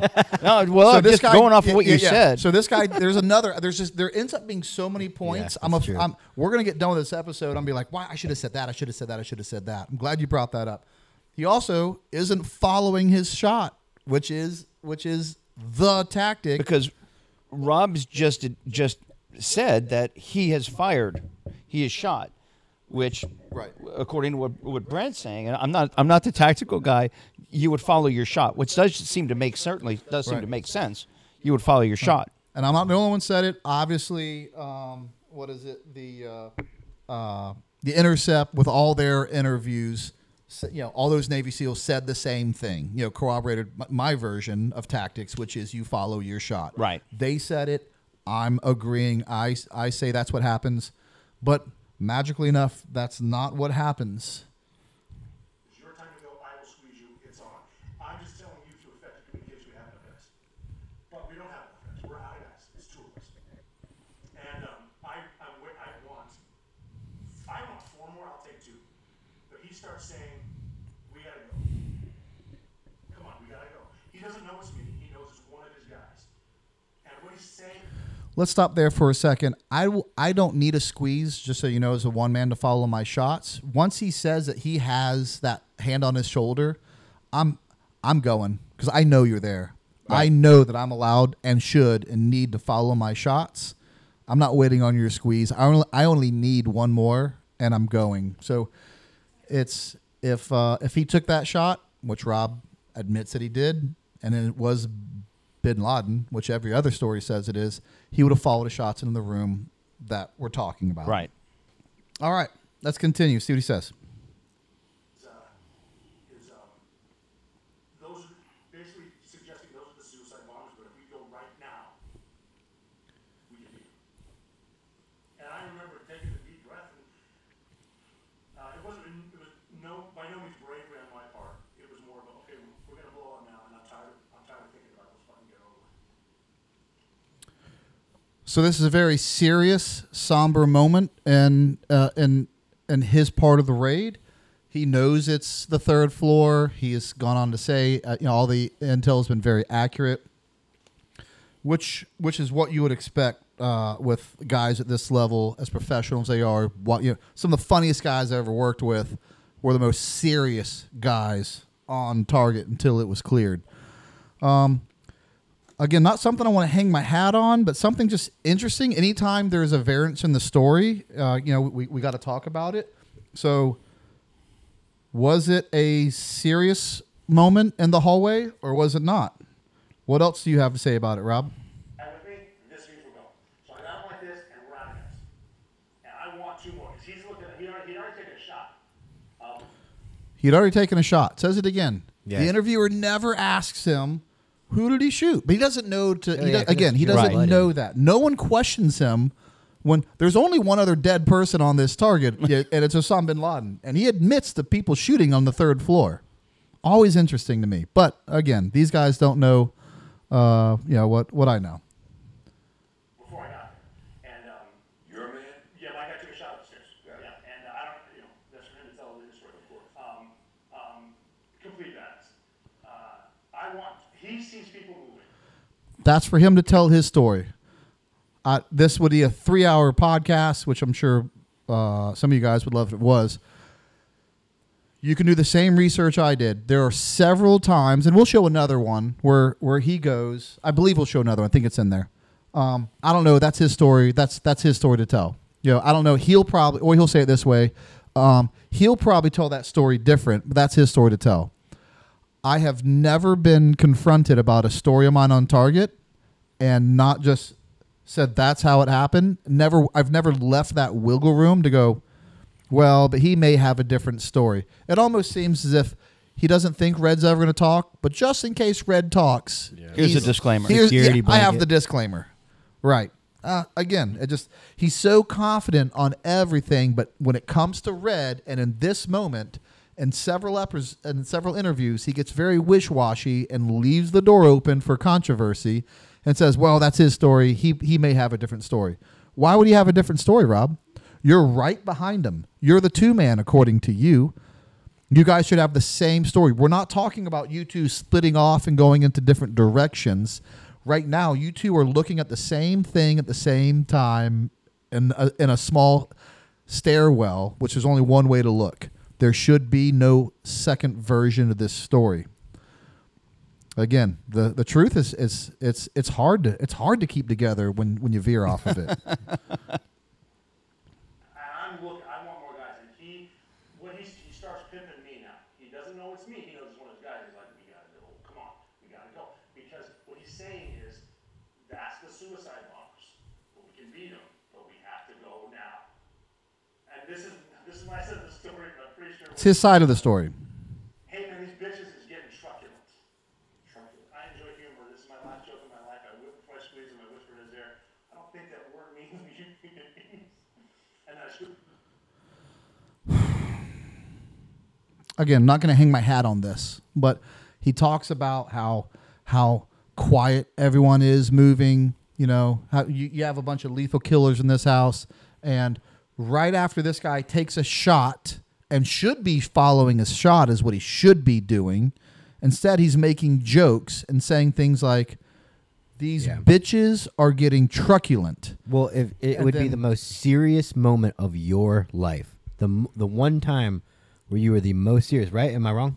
it it it would seem to me that it would be. Now maybe Red's just a funny, funny dude, and I don't know him. I'm not going to hang my hat on on on this and say there's no way he made a joke. Maybe he did, but I can tell you, it's very interesting. Just the other interview I showed you is a very serious. Suicide bombers are going. Let's go. Let's go. Let's go. All right, we're about to die. Let's get it over with. And now they're smoking and joking in in the stairwell.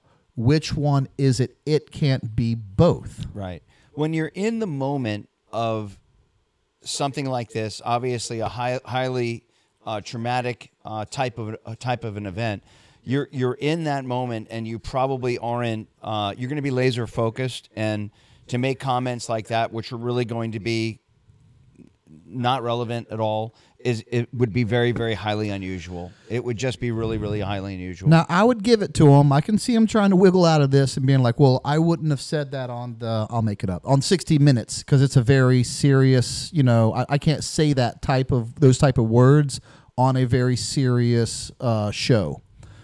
The other show he's talking about is the Sean Ryan podcast. It's just another team guy he's talking to. He can say whatever he wants. It's the it's the perfect you know environment to include that funny story. Which, by the way, time wise is just within a year. These are both you know recent uh, recent recent stories. okay.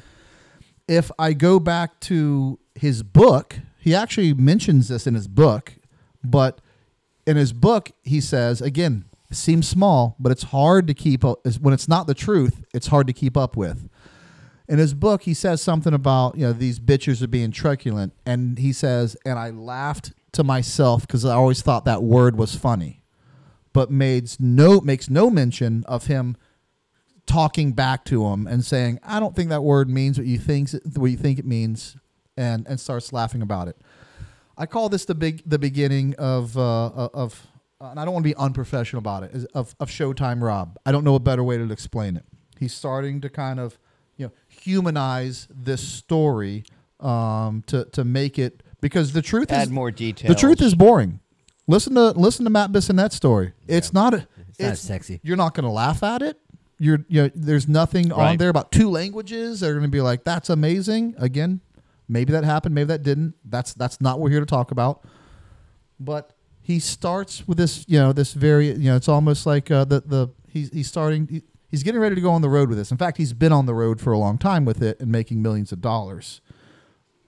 So there's another. We're gonna go back to the. Um, we're gonna go back to uh, the Sean Ryan show. But I'm just like I said, we're just gonna veer off another. You know, there are several episodes I can show you that are different. But again, I only need to show you that it, you know that he that he tells a different story once to prove my point. So he gets squeezed, he, he goes up, he, he moves the curtain, and there are, um, there are three people standing there. He didn't have even enough time, he just jumped off. So he's talking about again. Me orient you. There's this curtain at the top of the stairwell. The the one man opens it. He sees how many women does he say are at the top of that stairwell? You remember? Well, I think Matt says two, right? Well, Or- Matt, that's a good. That's a good question. Matt puts them inside the room because Right. he followed his shot into the room, and mm-hmm. those girls were inside the room. Mm-hmm. Again, this is where we're not talking about two different versions of the story. We're talking about two very different stories. Mm. And this version of the story, again, there's a curtain that you can not magically not see forward in. He's setting it up. So now when he pulls the curtain, he has to attack these two women in the hallway and he's keeping Red in the hallway. So he's setting himself up for the big one-on-one in the room. Okay? So Sometimes he says it depends on the interview. Sometimes he says it's two women. Sometimes he says it's three women. Again, the truth is when it's the truth, you know how many it is. These little details are always going to trip you up. He says three women in, in this, and he keeps Red in the hallway. Now, he's going to go on to describe Red as a hero deserving the Medal of Honor. Says these girls that he tackled, he thought were suicide vests, and put his life on the line to save his. Well, let's talk about what we know of Red real quick. Uh, Red's a savage killer that's not afraid to shoot people in the face. And if he thought they were a suicide bomber, females or not, what do you think Red was going to do? Well, they would be a threat. they would be a threat, and he'd have shot them both in the face, because Red's going home to his family. So he didn't. I don't believe he. I don't believe he thought that they were suicide vests. By the way, I don't believe he thought they were in the hallway. I mean, he, that he don't- wasn't in the hallway when this happened. But again, let's let's keep with Rob's story. Now he's in the hallway, and he makes him out to be a Medal of Honor winner for for tackling two girls. I believe he does this because at the end of the day, he feels bad for stealing Red's valor, who killed two of the biggest people on target and gets only credit for for one of them and does not get the credit for throwing the touchdown the game-winning touchdown pass in the Super Bowl. Let's listen to see how much he churches up the story and praises Red for for just tackling two girls. He, how he doesn't have a medal of honor is beyond beyond me. He jumped on the grenade so the guy behind him could get shot. Damn. So he, ju- and I, be- and simply because he went this way, I turned this way. And standing three feet in front of me is Osama bin Laden, and he's got his hands on them all, his wife's shoulders. And I don't know what he's doing. He's not surrendering. He's, we got to stop it there. There's a lot. There, it, it it it comes at you fast. Now he has conveniently set himself up to be the only man in this room. Mind you, 20 plus Navy SEALs on target, and he finds himself a way to be the absolute only man in the one room that Osama bin Laden is in. So let's go back to Matt Bissonnette's story. We talked about it. The one man shoots, he follows his shot. He goes in, he clears his immediate threat, and takes these girls for a ride because he clears his corner. That's what tier one operators do. I've already said it. I've said it. I can say it with conviction, conviction, because I've done it a hundred thousand times in training. I've done it thousands of times on target. It's what happens. It's it is instinct. It, nothing stops you from it at this point. It's why you as a team leader, Rob, are on this mission because they know you have those reps. So what happens when Rob O'Neill goes into this room that because of this curtain, he doesn't know who's in there. He decides, you know, there's someone in his way. What does he do? What does he do? Does he clear his corner and, and push him and, and ride him the way he does uh, that Red does with the two girls? Right. It seems to me if there's if there's someone uh, in front of Rob O'Neill, According to Rob, he just stopped. he just stops and admires the guy. and not only does he just stop in his track and admire the guy and not and not do his job of clearing his corner, right? And close withing and destroying, you got you got two options. Kill this guy immediately because you think he's a threat, or you take him for a ride to your corner. Close with and get to and put hands on the enemy. It's what he's been trained to do his whole life. But now he stops and he, he, he starts admiring. He goes in this weird story. He goes, I see how tall he is. I can see his hands are, are on his wife sitting there. Um, I can see his nose. He goes on to say, I can see his face. I can see how skinny he is. He goes on to say, I can see the gray in his beard. Wait a minute. Is there gray in his beard? That's the problem with all these nit, you know, all these pesky facts. Matt Bissonnette, for for absolutely no reason, has already said he had a jet black beard. But I say no reason. he has no reason to. He has no reason to add that in, Yeah. but it makes logical sense of why the most wanted man in America would want to change his beard color from gray to black. But Rob forgets this. And he's saying under night vision that he can see all these details. Again, it's a zero illum night, zero illum night. He's within three feet of this guy. There are other interviews. He says I'm with a foot and a half. A foot and a half. Your nods don't automatically focus. You set your nods at at a, at a standard depth that you're comfortable with. Usually it's 10, 12, 15 feet, whatever it is. When you see something three feet away, it's out of focus. They don't autofocus. And by the way, what's and we'll, we'll split it in half. T- two, two and a half feet. He said one and a half here. He says three feet here. He's under three feet. He makes that turn. Well, it's like um, you don't. He's gonna say, "Well, I had panos on. I can see more left and right. I can see more." But it's the up and down that I have an issue with. When we show you what it looks like through nods, you can't even tell he has his hands on his wife. Can't even tell.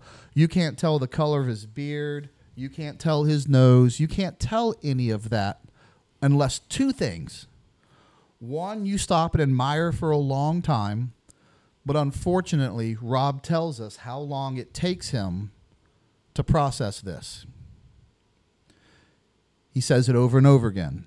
He says it takes about one second. There's actually what it, I've. There's one thing I have to go back uh, and address that that I actually missed. Hopefully, it's the only thing I get out of sequence about. Um, Rob O'Neill actually did an article for the Esquire called "The Shooter." It was before he came out uh, publicly, so it had been about ten years old. In his own article called "The Shooter," again with Esquire, it said they stepped over and passed Khalid, who's dead on the stairs. The point man at this time saw a guy on the third floor peeking around a curtain in front of the hallway. Bin Laden was the only adult male left to find. The point man took a shot, maybe two, and the man upstairs disappeared back into the room. He said, Rob O'Neill says, I didn't see that because I was looking back. However, he admits that we always talk about, you know, he took a shot. Who did he take that shot at? This is the only time that I found that Rob O'Neill himself actually admits that the point man, Red, sees Osama bin Laden at the top of the stairs and takes shots.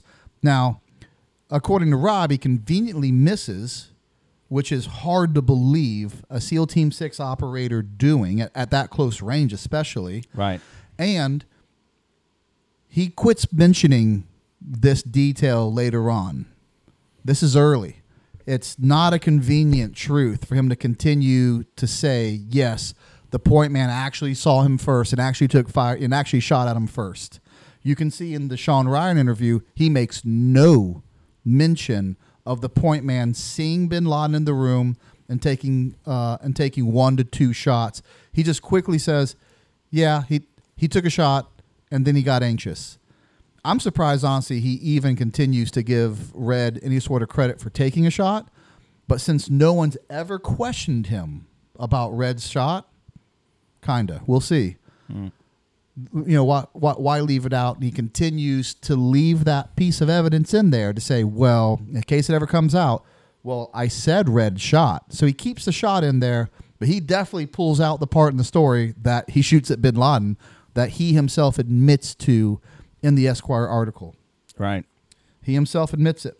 Unfortunately, the things that go on the internet stay there, and uh, and we and and I'm not even sure we found them all. We found a lot. There's every time I look, I find more stuff. Still waiting to find a sex tape. Here we go, continuing with his own words. She's maneuvering somehow. His hands are on her, and I remember thinking, he's taller than I thought. He's skinnier than I thought. So you knew it was him as soon Right, as you turned right. the corner? Yep. His, his beard is gray. He's not surrendering. He's, he's got to have a suicide belt. So I shot him twice when he was standing up. Again, I can't help but be in awe of everything Rob O'Neill sees in one second. He immediately PIDs him. He sees that his beard's gray and not black. He sees his nose. He sees his face. He sees his height. He sees his hands on his wife's shoulders. He sees it all in one second. And you cannot come back to me and be like, well, he's saying that kind of in, in reference because as he's looking back, he's he's saying, yeah, I process all that in one second, and now I'm just kind of you know slowing the you know that's those those things happened, but in hindsight, I'm realizing all that happened. Nope. He also says in this article, or he also says in this video, that he stands up, and I took the shot, shot him twice in the head. Rob, he was already standing. How did you know he was six foot four? You already mentioned how tall he was. He wasn't crouched down because then you couldn't mention how tall he was. If he's using his wife as a as a shield, he probably would have been crouched behind her. But again, just I'm just pointing out some things that don't make sense. But what definitely doesn't make sense is you can't have it both ways. You can't you can't be in awe of how tall he is and then say him standing up is the movement that triggered you to say, "Oh, he's moving. I'm shooting him twice in the face." It's always these little details that are going to trip you up. Do you, you know? I don't want to speak for. Do you agree with that? Are these little details important as, as I'm making them out to be? Right. Well, in my book, one of the one of the things that I talk about is can you bake the cake based on the ingredients that you're being given, and the ingredients that Rob is giving here uh, simply don't really add up. They don't make sense. You can't really bake the cake based on the ingredients that Rob is providing uh, uh, in this part of uh, his retelling of the event. Something else unfortunate unfortunate for Rob that he continues to talk about in that Esquire uh, article, the shooter. He goes on to say, not only does he say the point man saw and shot at Osama bin Laden, um, he says this. I'm just looking at him from right here. And then it says in parentheses, he moves his hand out in front about 10 inches. So now it's 10 inches away. Sometimes it's a, foot and a half. Sometimes it's three feet. He's, he's never act, he's never consistent how far away bin Laden is. Again, just making a point. This is a much bigger point. He's got a gun on a shelf right there. The short AK he's famous for, and he's moving forward. I don't know if he's got a vest on. She's being pushed, a martyr for them both. He's got a gun within reach. He's a threat. I need to go ahead. I, I need to get a headshot so he won't have a chance to clack himself off. So 10 years ago, when he tells this story, he talks about now we're adding, man, how much can this guy do in a second?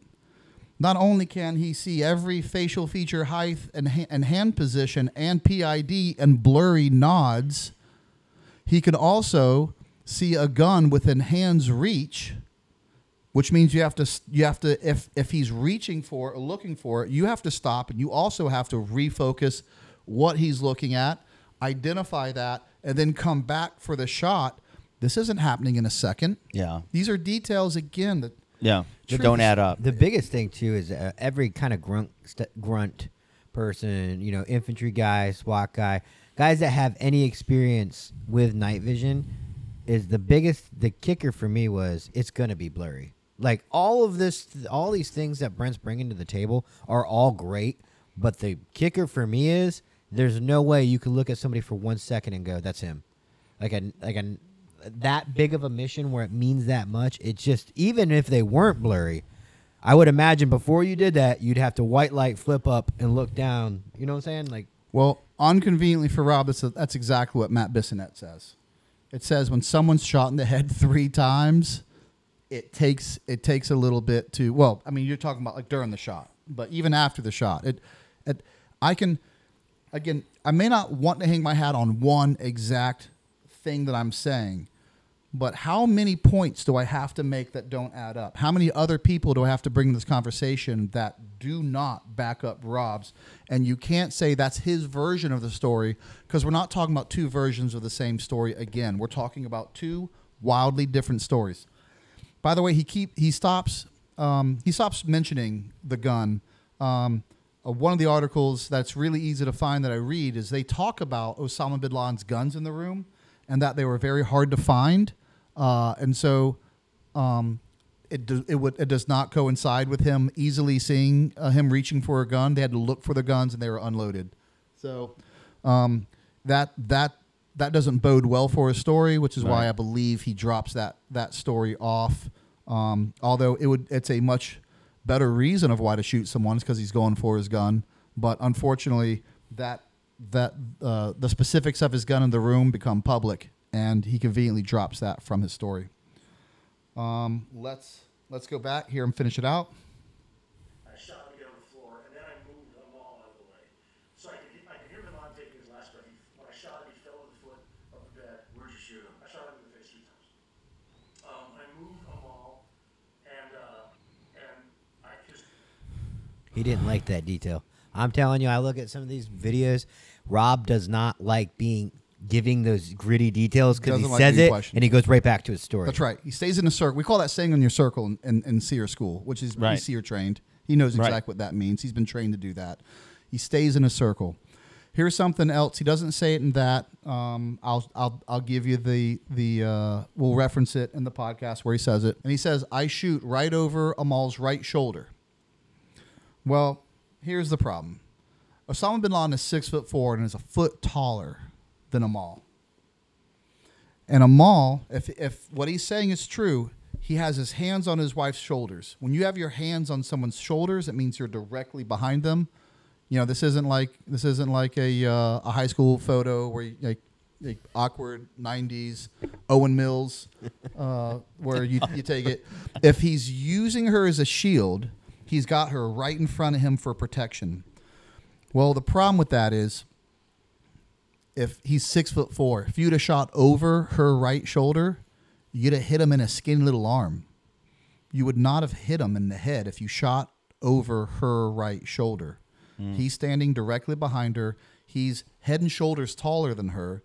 You would have to shoot over her head to hit him in the head. Again, it's these pesky little details that are just going to continue to haunt Rob. There's no way he ever thought a tier one operator was going to come around and nitpick his story for truth. He's not prepared for this. Unfortunately for him, it's uh, it's happening, and he's said too much too many times, and not it hasn't been consistent enough, and it's it's it hasn't been that hard to pick him apart. You just have to pay attention. See where he goes from here. By the way, hate to stop it again, but we said it before. It's worth saying twice. Um, he even says in his book, uh, it's it's common knowledge. It's said several times. Um, Amal is shot in the leg. Matt Bissonnette says every woman on target is um, is is hostile. I can go back. Just, just gonna do it. I'm gonna go back to Amal's words herself. When the Navy team entered the room, she said the Navy team. She didn't say when one Navy guy entered the room. By the way, she knew it was. She can say Navy. It, this this this was this article was taken years later. The president of the United States said the SEALs did it the night of the mission. She, I'm sure she knows it was the Navy SEALs. When the Navy team entered the room, she says the, a whole team entered the room. Funny enough, that's what Matthew Cole says, and that's what Matt Bissonnette says. She tried to rush them. Again, that goes exactly what Matt Bissonnette says. He says every female was uh, was uppity that night, but she was shot in the leg and passed out. Do you think if she was shot in the leg, she'd just be sitting there waiting to be, you know, waiting to be a, a human shield for Osama bin Laden? It's just something else. Nothing about the story lines up. And if and if people, I said, I said earlier, I said, you know, and people who don't believe it, there's nothing we can say that's really going to change their mind. That's what they believe anyway. I actually don't believe that. If those people have listened to this podcast at this point, it's overwhelming. There's no there's no rebutting. You'll be able to rebut maybe this and maybe that. As a whole, it's just irrefutable. And we're not even done. We're almost done. This kid has got nothing to do with this. I'm a father. And I picked him up and I moved him, I moved him to the back of the bed. And, uh, she'd been shot. And, and, uh, I turn around So he does say it. She's been shot. Who shot her, Rob? You're the only person in the room. I had not even put that one together. Who yet. shot her, Rob? Well, what what really? I mean, if you look at if you look at all the stories that you've sort of taken here, and, and various stories, including Amal's and and uh, Matt's and and Rob's, He's cross uh, pollinating. and you and you sort of crop them together, it certainly makes sense that that uh, the point man fires, follows his shot, uh, he fires at Osama, who is who is at the doorway. Right. Osama falls back into the room, as Matt said. Right. Amal, as she said, then rushes the door, which kind of does make sense. Like she's kind of going to be hysterical. Right. The point man is going to be following a shot, seeing her rushing towards him. What's he going to do? He's going to fire at her, I would assume. I and this is just this is just you know me piecing it together again from all the stories Right. I've heard. I I believe that's close. I believe that's very close. I, I don't believe Red shot her on the leg. I believe he he was. These boys are quick. Tier one operators are quick. When he decided to take that shot in the doorway, Osama falls back. He's moving. He's gone. He's in that room. He takes those two girls for a ride. Um, uh, you know, to, to his corner, and it and whoever the unlucky operator that she decided to, uh, well, unlucky for her, that she decided to rush, uh, you know, sh- shot her in shot her in the leg. But I can tell you who it wasn't. He better not come out and say, "Well, Red probably shot her." I said Red shot, and Red probably shot her in the leg. You're telling me again? It goes back to a tier like it doesn't pass the tier one sniff test by a long shot. You're telling me we don't we don't train guys to to shoot people uh, in the leg. I don't know why she was shot in the leg, but where she was, he sees someone at a distance. We shoot people in the chest and the face. Red's been doing it all night. Now all of a sudden, if he tries to say that Red did it, now if he tries to say Red did it, now he goes from a guy who in a split second can shoot a guy in the stairs between the eyes, and then he can shoot Osama bin Laden in, in a second in the chest, and then he just loses the ability to shoot and he shoots a chick in the leg.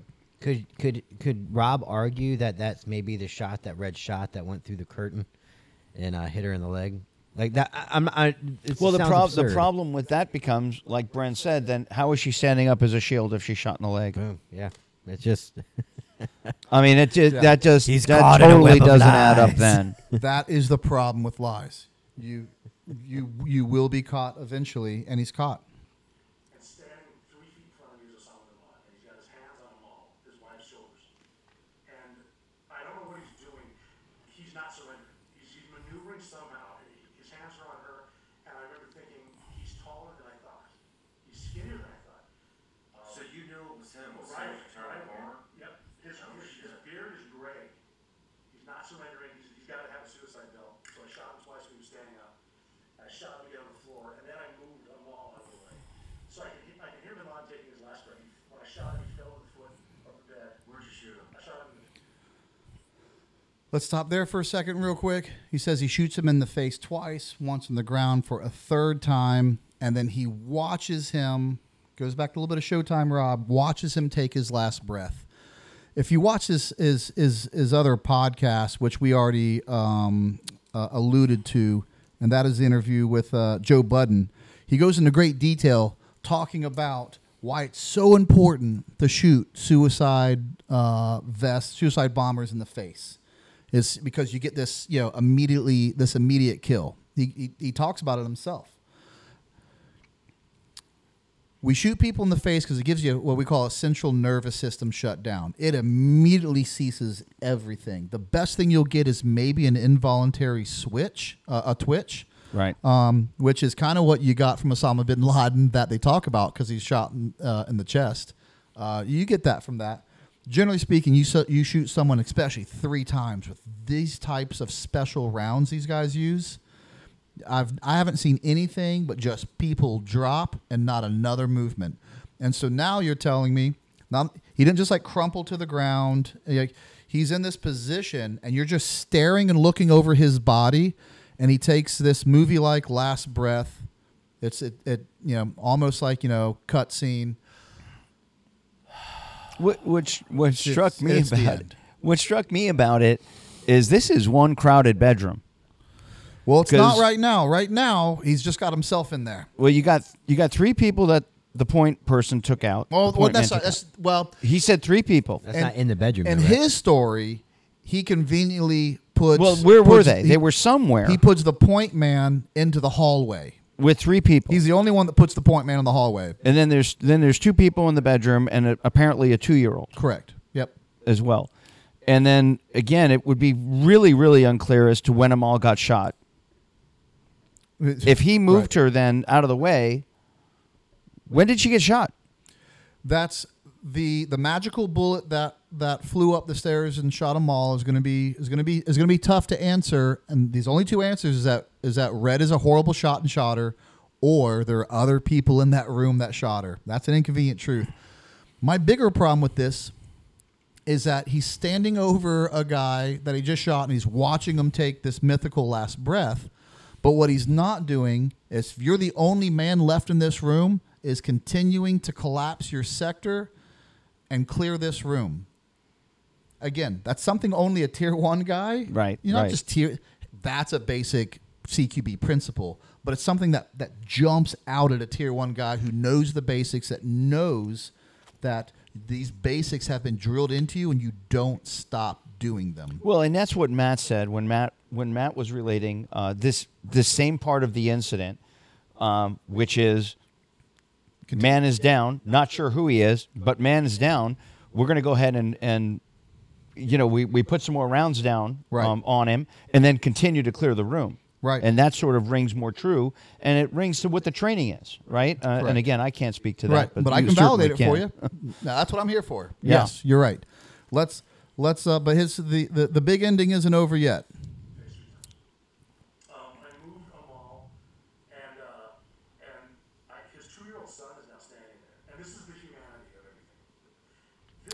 You have your humanity moment. I'm a father. And I picked him up and I moved him, I moved him to the back of the bed. And uh, she'd been shot. And, and uh, I turned around and um, Doesn't explain how.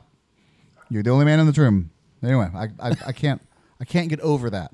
I, I kind of froze. Um, I came with, other Navy SEALs are not coming. A lot of guys are in there. And one of my guys came up to me and uh, he said, um, Are you good? And I said, No. No. Uh, what are we now? I have to stop right there. A lot of things I said, um, where I say like this, this jumps out at me, like this isn't true. This jumps out at me. This isn't true. The biggest thing that I, I will probably have a hard time relaying um, to, to people who weren't in this community and don't understand. Team leaders are gods in a tier one team unit. Okay, he's been on. He says a self-proclaimed 400 missions. Don't doubt it. I said before, this man is an American hero. He's a he's a war hero. He's done things. He has seen things. He has done great things over and over and over and over and over for this country. Not only did he did it in war, he did it in training over and over and over and over so he could do it in war. Right. He's on this mission, as he says, because he was he was he was picked to be on this mission. He was good enough to be on this mission. And on the biggest stage, you forget what to do. He has this what I call tactical amnesia. And by the way, the mission magically stops apparently right now in this story because that's kind of how this I I don't know if he's writing his own movie and this is how he wants it to end and thinks this is a good ending. I've already explained that this is one of four rooms and uh, up upstairs. One of four rooms. Now, between him, we'll go back. We'll ju- jump back and forth between his story and reality. He says by the time he gets in that room, takes him about a second to shoot Osama bin Laden in the face, regardless of everything else he he says he sees and does. Okay, and then he moves a kid over to the bed, moves Amal out of the way, moves a kid to the bed. All this can happen in just a matter of seconds. And now Navy SEALs are flooding into the room and they're not continuing to clear, which means in a matter of seconds, he's gone from alone to the whole third floor cleared. Do you, do you follow do you follow what, the, the point I'm trying to make? Right. So- well, it doesn't. It doesn't. Certainly doesn't add up. Um, Let's take this story with Matt Bissonnette and the other story that I've heard personally from them is that it's a whole whole group of guys going to the third floor. Well, then yes, each fl- each room will kind of be taken down within a matter of seconds of each other. Right. But again, you can't have it both ways. You can't be by yourself, and then the and then the mission be basically over, right? Uh, it- and you, you, you can't have it that way. It's just it's just not the truth. So you're either by yourself or you have or you have a large group of people in there with you. Uh, again, it just goes back to it doesn't make tactical sense. Besides that, he forgets his job. He shoots a guy in the in the face three times, moves a kid, and then he's he's he's overwhelmed. He doesn't know what to do. He doesn't know that every mission in his life, when sector when the mission is over, that you go to SSE. Do you find that to, to be odd that he just forgets his job? And he says this. He he says it. He says, "My man, I you know, you know." My, you know, one of my, you know, one of my men come up to me. So he's proving ownership. He's proving that I, I'm in a person ab- ab- above him in ownership, if you will. I'm a team leader, uh, superior to this guy, because that's why he doesn't address him as and one of the guys on the mission, another guy. One of my men come up to me and says, "Are you okay?" I have never shot a guy on target, and had and had one of my lower IC men come up to me and be like, You good, Brent? "You just killed a terrorist. Are you okay, Brent?" it's what we're there to do. It's what he's done a lot. I believe Rob's killed a lot of people, and I believe he's been proud of probably every kill as he, should have.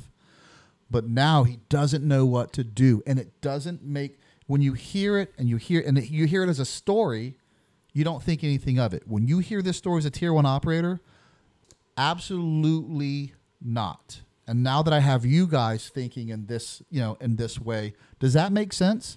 No, no, it, it doesn't make sense. It's great to add f- to drama, but I think it's it's way too early to be certain that the person that you just shot is really Osama. I know that may have been the intel, but intel is one thing, but you don't really know that that is Osama bin Laden.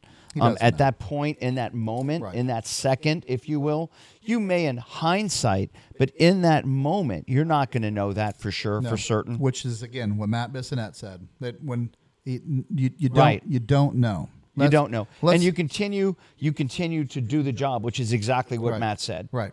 And Rob O'Neill, I guarantee you, knows the job to be done. So I do not buy this part of the story. Let's see what else he says. And he said, now we find the computers. We, we do this every night, hundreds of times. And I said, yeah, you're right. I'm like, holy shit. And he said to me, yeah, you just killed Osama bin Laden. Your life just changed. Get the fuck to work. Again, he's one of your guys. And he just told you as a team leader to get the fucking work. No, sir. I've never told a Delta Force team leader to get the fucking work. No. Absolutely not. That's not how it's not how it works. Okay. this- he doesn't get tactical amnesia. But that's not even the bigger. That's something that jumps out at me as a tier one guy. Uh, I don't think anyone else will realize what a big deal that is. The fact that this guy blacked out room, blacked out night, you know, zero illum night, no lights on. All this I've already proved. All this has happened in a matter of seconds. If we go along with Rob's um, story, you just shot him in the face three times, and he's he's doesn't he's not laying out flat so you could see he's six foot four. He's crumpled with his face canoed, and you're telling me this guy walks into the room, sees a random person crumpled over with his face absolutely split open, and says, "Your life's about to change. You just killed Osama bin Laden." You buying that? No, sir. What do you got? You you want to buy that? Mm, no, I mean, I just from from the get go, I I don't see how anybody could be within the first thirty minutes know for sure that that's Osama bin Laden. Yeah, that's that's a, that's an awfully big thing to, to, to just put out there if you're not certain. And I think again, you want to be certain, uh, in especially in this situation. So I think it's way too early. Uh, again, and I'm not a tactical guy, I'm not a SWAT guy or anything like that, but I just think that just in a common sense uh, framework here, I think that it's way too early to be making a positive ID or a positive call on something like that. Uh, certainly in this situation, it's way And way again, too early. from being on missions and doing this job, it won't take 30 minutes, but it's, it's gonna it's gonna take a it's gonna take a few minutes. It's gonna take some water on the face, which they talk about doing. It's gonna take people putting his face back together. It's gonna take people because they probably don't have maybe they don't have a measurement on him. They're gonna lay him out to see how tall he is.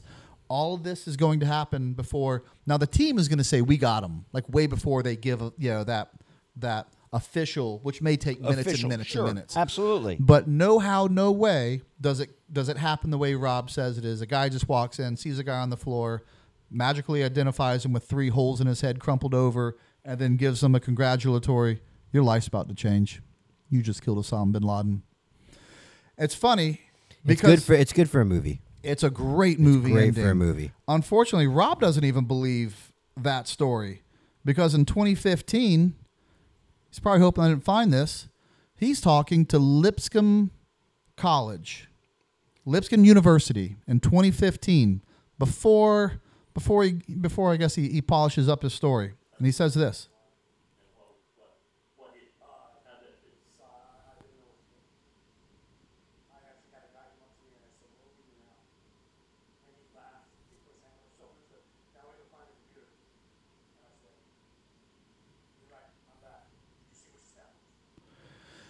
You might have to paraphrase that one with the audio kind of stuff. Yeah, that audio is really low, but we will leave the link to this. Again, he forgets his job, which is amazing to me. Uh, but what he says in here is the guy goes, "Well, what do we do now?" He goes, "Well, we go find the computers like we always do." He's very he's he's he's in his circle, but then he gets out of his circle a little bit, and he tells the person, "Hey, did you see what I just did?" That person doesn't tell him, "Hey, your life's about to change. You just shot a bit in Osama bin Laden." And this story, you tell him. You had to tell him, "Hey, did you see what I just did?" We're not talking about two small versions. Those are two wildly different versions. Yeah. I would the truth. If someone telling the truth would never tell that story Right. that ending because it's not how it happened. Either someone talked to you or they didn't. Either someone thinks your life's about to change because you shot Osama bin Laden. That's not something you forget.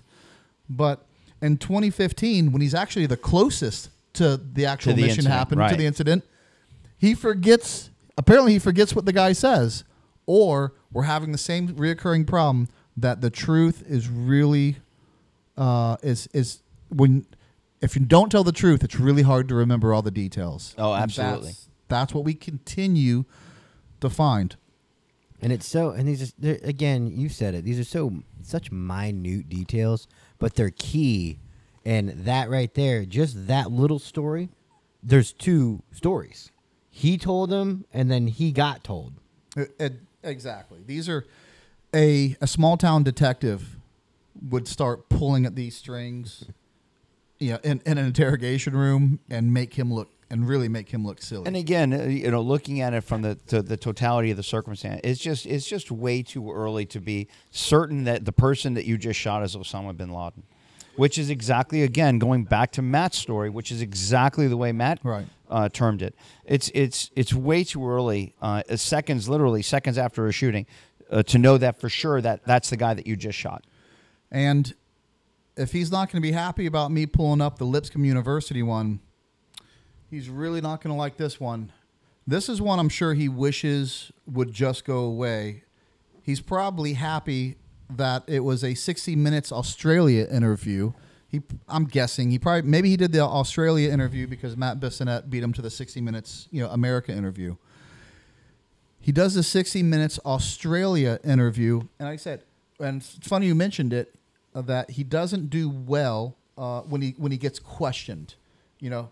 And by and what you mean by that, what you said, is he immediately goes back in a circle. He does he doesn't want to get off. He doesn't want to get off topic. He probably learned. Excuse me.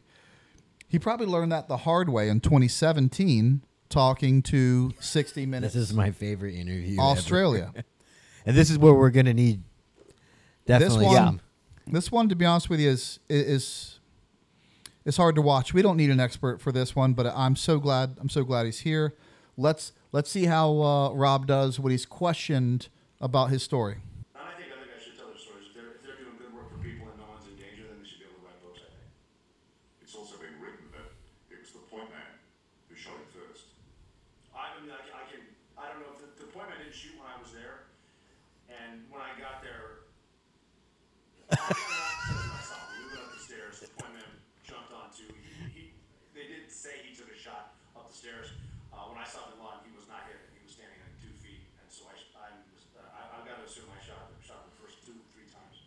I You see that that blank stare for like a second and a half. I I have to. Um, let me just walk through it just for a second, and then I want then I want to give it over uh, to you. I'm, I'm sure I'm sure you may you may have a uh, an opinion about this, but let, let's just The book's written by SEALs. So I don't think, I don't know what, what, you know, what that's all about. And I think other guys should tell their stories. If they're, if they're doing good work for people, I think he actually starts his stuttering when he gets questioned about should you have come out. He's very uncomfortable with uh, With that, with yeah. that question, and so he's already on his heels. and no one's in danger, then they should be able to write books, I think. It's also been written that it was the point man who shot him first.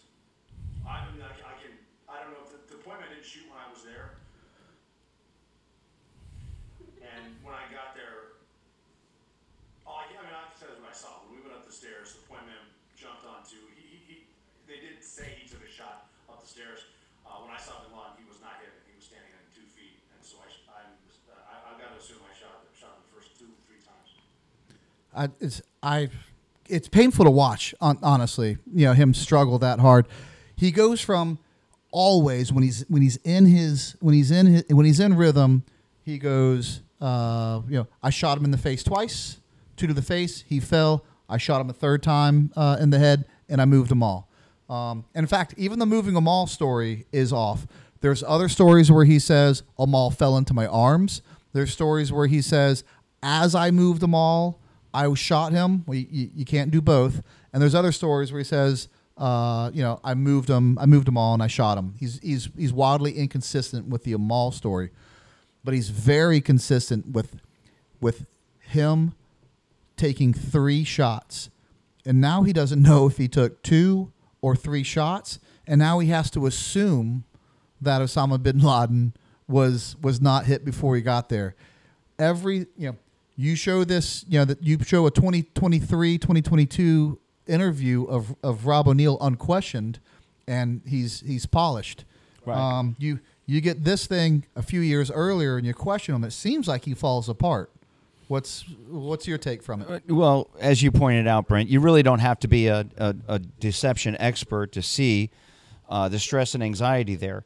Which, again, the, the key, of, of course, whenever you look at something like that, the key is putting uh, the, the stress or anxiety in context. And in context of this, t- this particular question, you have deception because that's that's what you have uh, here, and it's littered uh, with deception. Uh, not only do you have a very high blink rate, you have an ex- you have several extended blinks, uh, which is a sign of anxiety. Again, that in context is deception, uh, because he knows he has to be deceptive there, and uh, you have Uh, he says the he says the personal pronoun I seven times.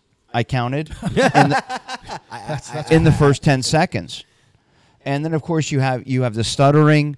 Uh, then the part, of course, about well, I have to I have to assume I assume that I'm the one. Well, why would you have if if what you're saying is why would you have to assume you you were there? Uh, and if you took the shots, then why would you have to assume? And now he's saying that uh, again, which is which is definitely a contradiction of the previous uh, version or, or subsequent anyway version of the event. I don't know which which interview came first. Uh, that the point man didn't shoot, which is in direct conflict to what Rob has stated previously or subsequent. Right. He he. I've seen this a couple times, and he bounces back and forth, and he goes and, and he goes. Well, he didn't shoot. Well, he didn't shoot when I was there, as if to kind of cover his basis, you know, of, about him shooting or not shooting.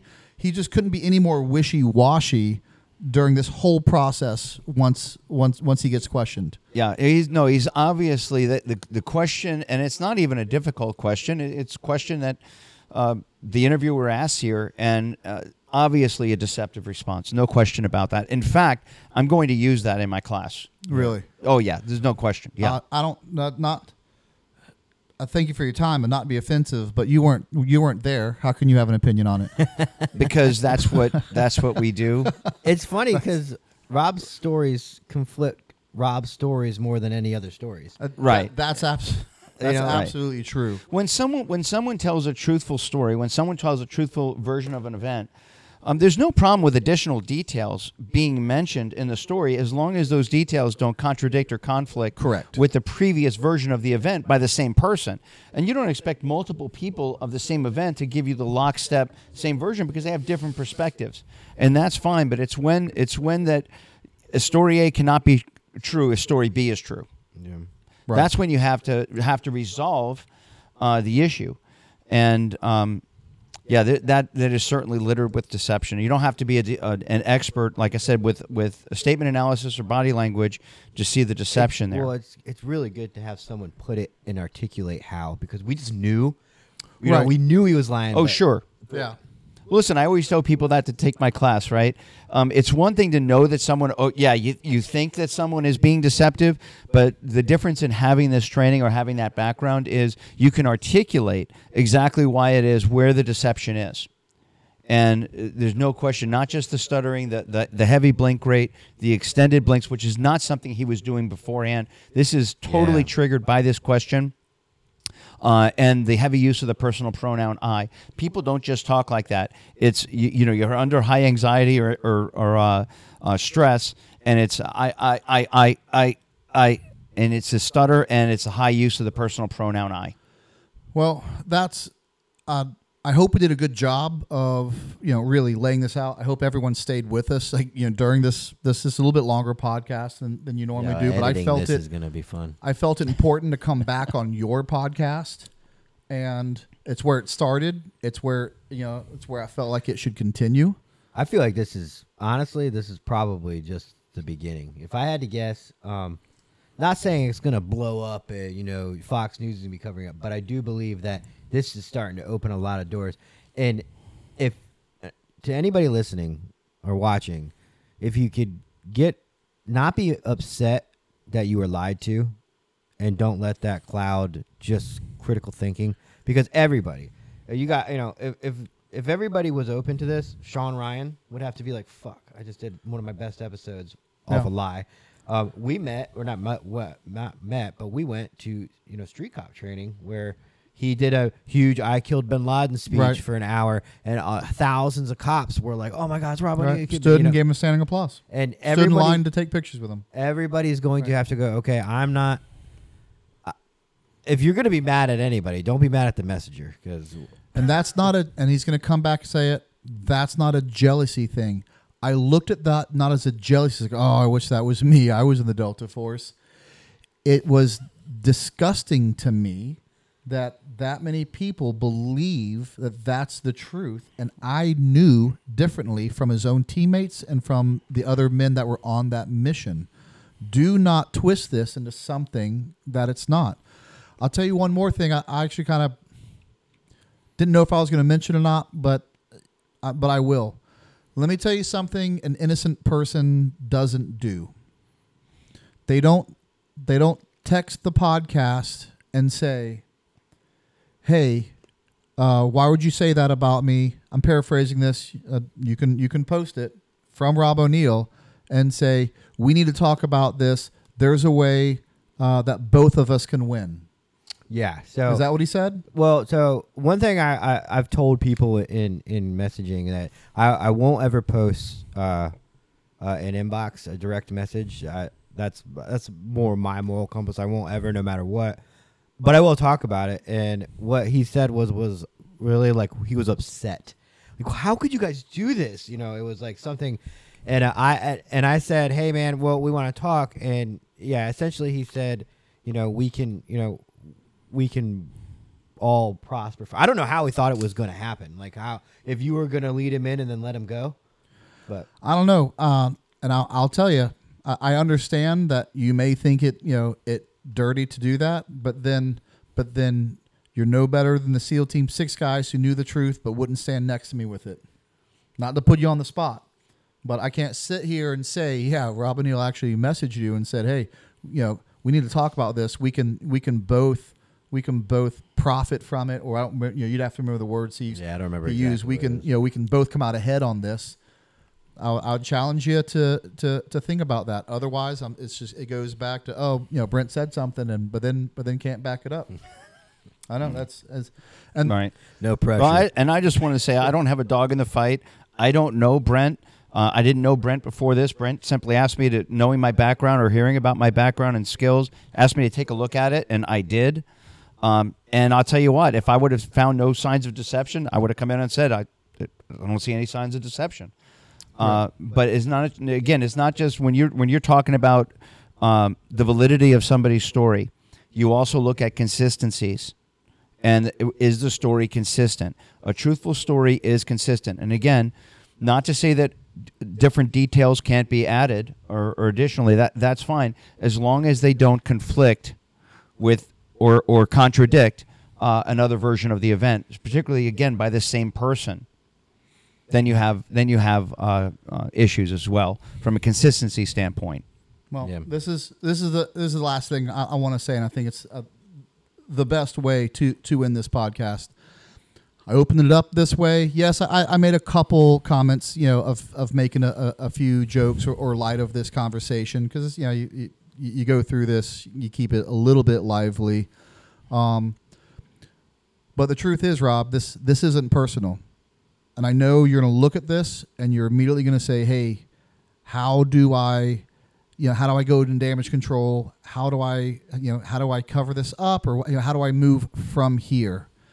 And the truth is, you, you don't have to. Man, you've been living with this for ten years, and I know you've always been worried the truth is going to come out, and and it always has, but it's never really caught. Um, it's never really caught traction. This is gonna. This is gonna catch traction. I'm here to tell you, and I know you feel cornered and you don't know like how do how do I get out of this? Hey, America loves a redemption story. You can come out. I will come out. You're right. There is a way we can we can both come out ahead on this. I will be right next to you as a Delta, a tier one operator in arms, an Army guy and a Navy guy, and I will stand next to you when you tell the truth and be like, man, uh, yeah, I'm I'm sorry. Uh, the the truth just kind of got away got away from me, and I started down this road I never intended. I'll sit there next to you and give you a huge hug. I'll take you out for a beer. This is this is not personal, Rob. I've messed up in my life. I am far from perfect to sit here and call you out for not being perfect. That is not what it is. I know you think you have this legacy that you feel is going to crumble. You're opening up a brewery. You know, who's going to come to a brewery of a guy who wasn't honest about it? Who's going to, you know, they have my uniform at the at the Twin Tower Memorial of the guy who killed bin Laden. I'm telling you, more importantly, you're a father and you have to look at your kids and tell your kids by looking in the eye that hey, there was a time when the hard right was the hardest thing you ever did in your life. But you look at them and you say, but you know what? I, I, I did the right thing. And I'm here to tell you as a community, You you don't have to be shunned. Uh, I will I will guarantee I can guarantee you right now the Delta Force community welcome back with open arms, and I'm positive the SEAL Team Six community will as well. Please, it's not too late. You can come out, you can tell the story like it is, and I assure you, you will not be punished for doing the right thing. And if you don't, Brent will kill me, take my phone, and post your DMs. It's not true.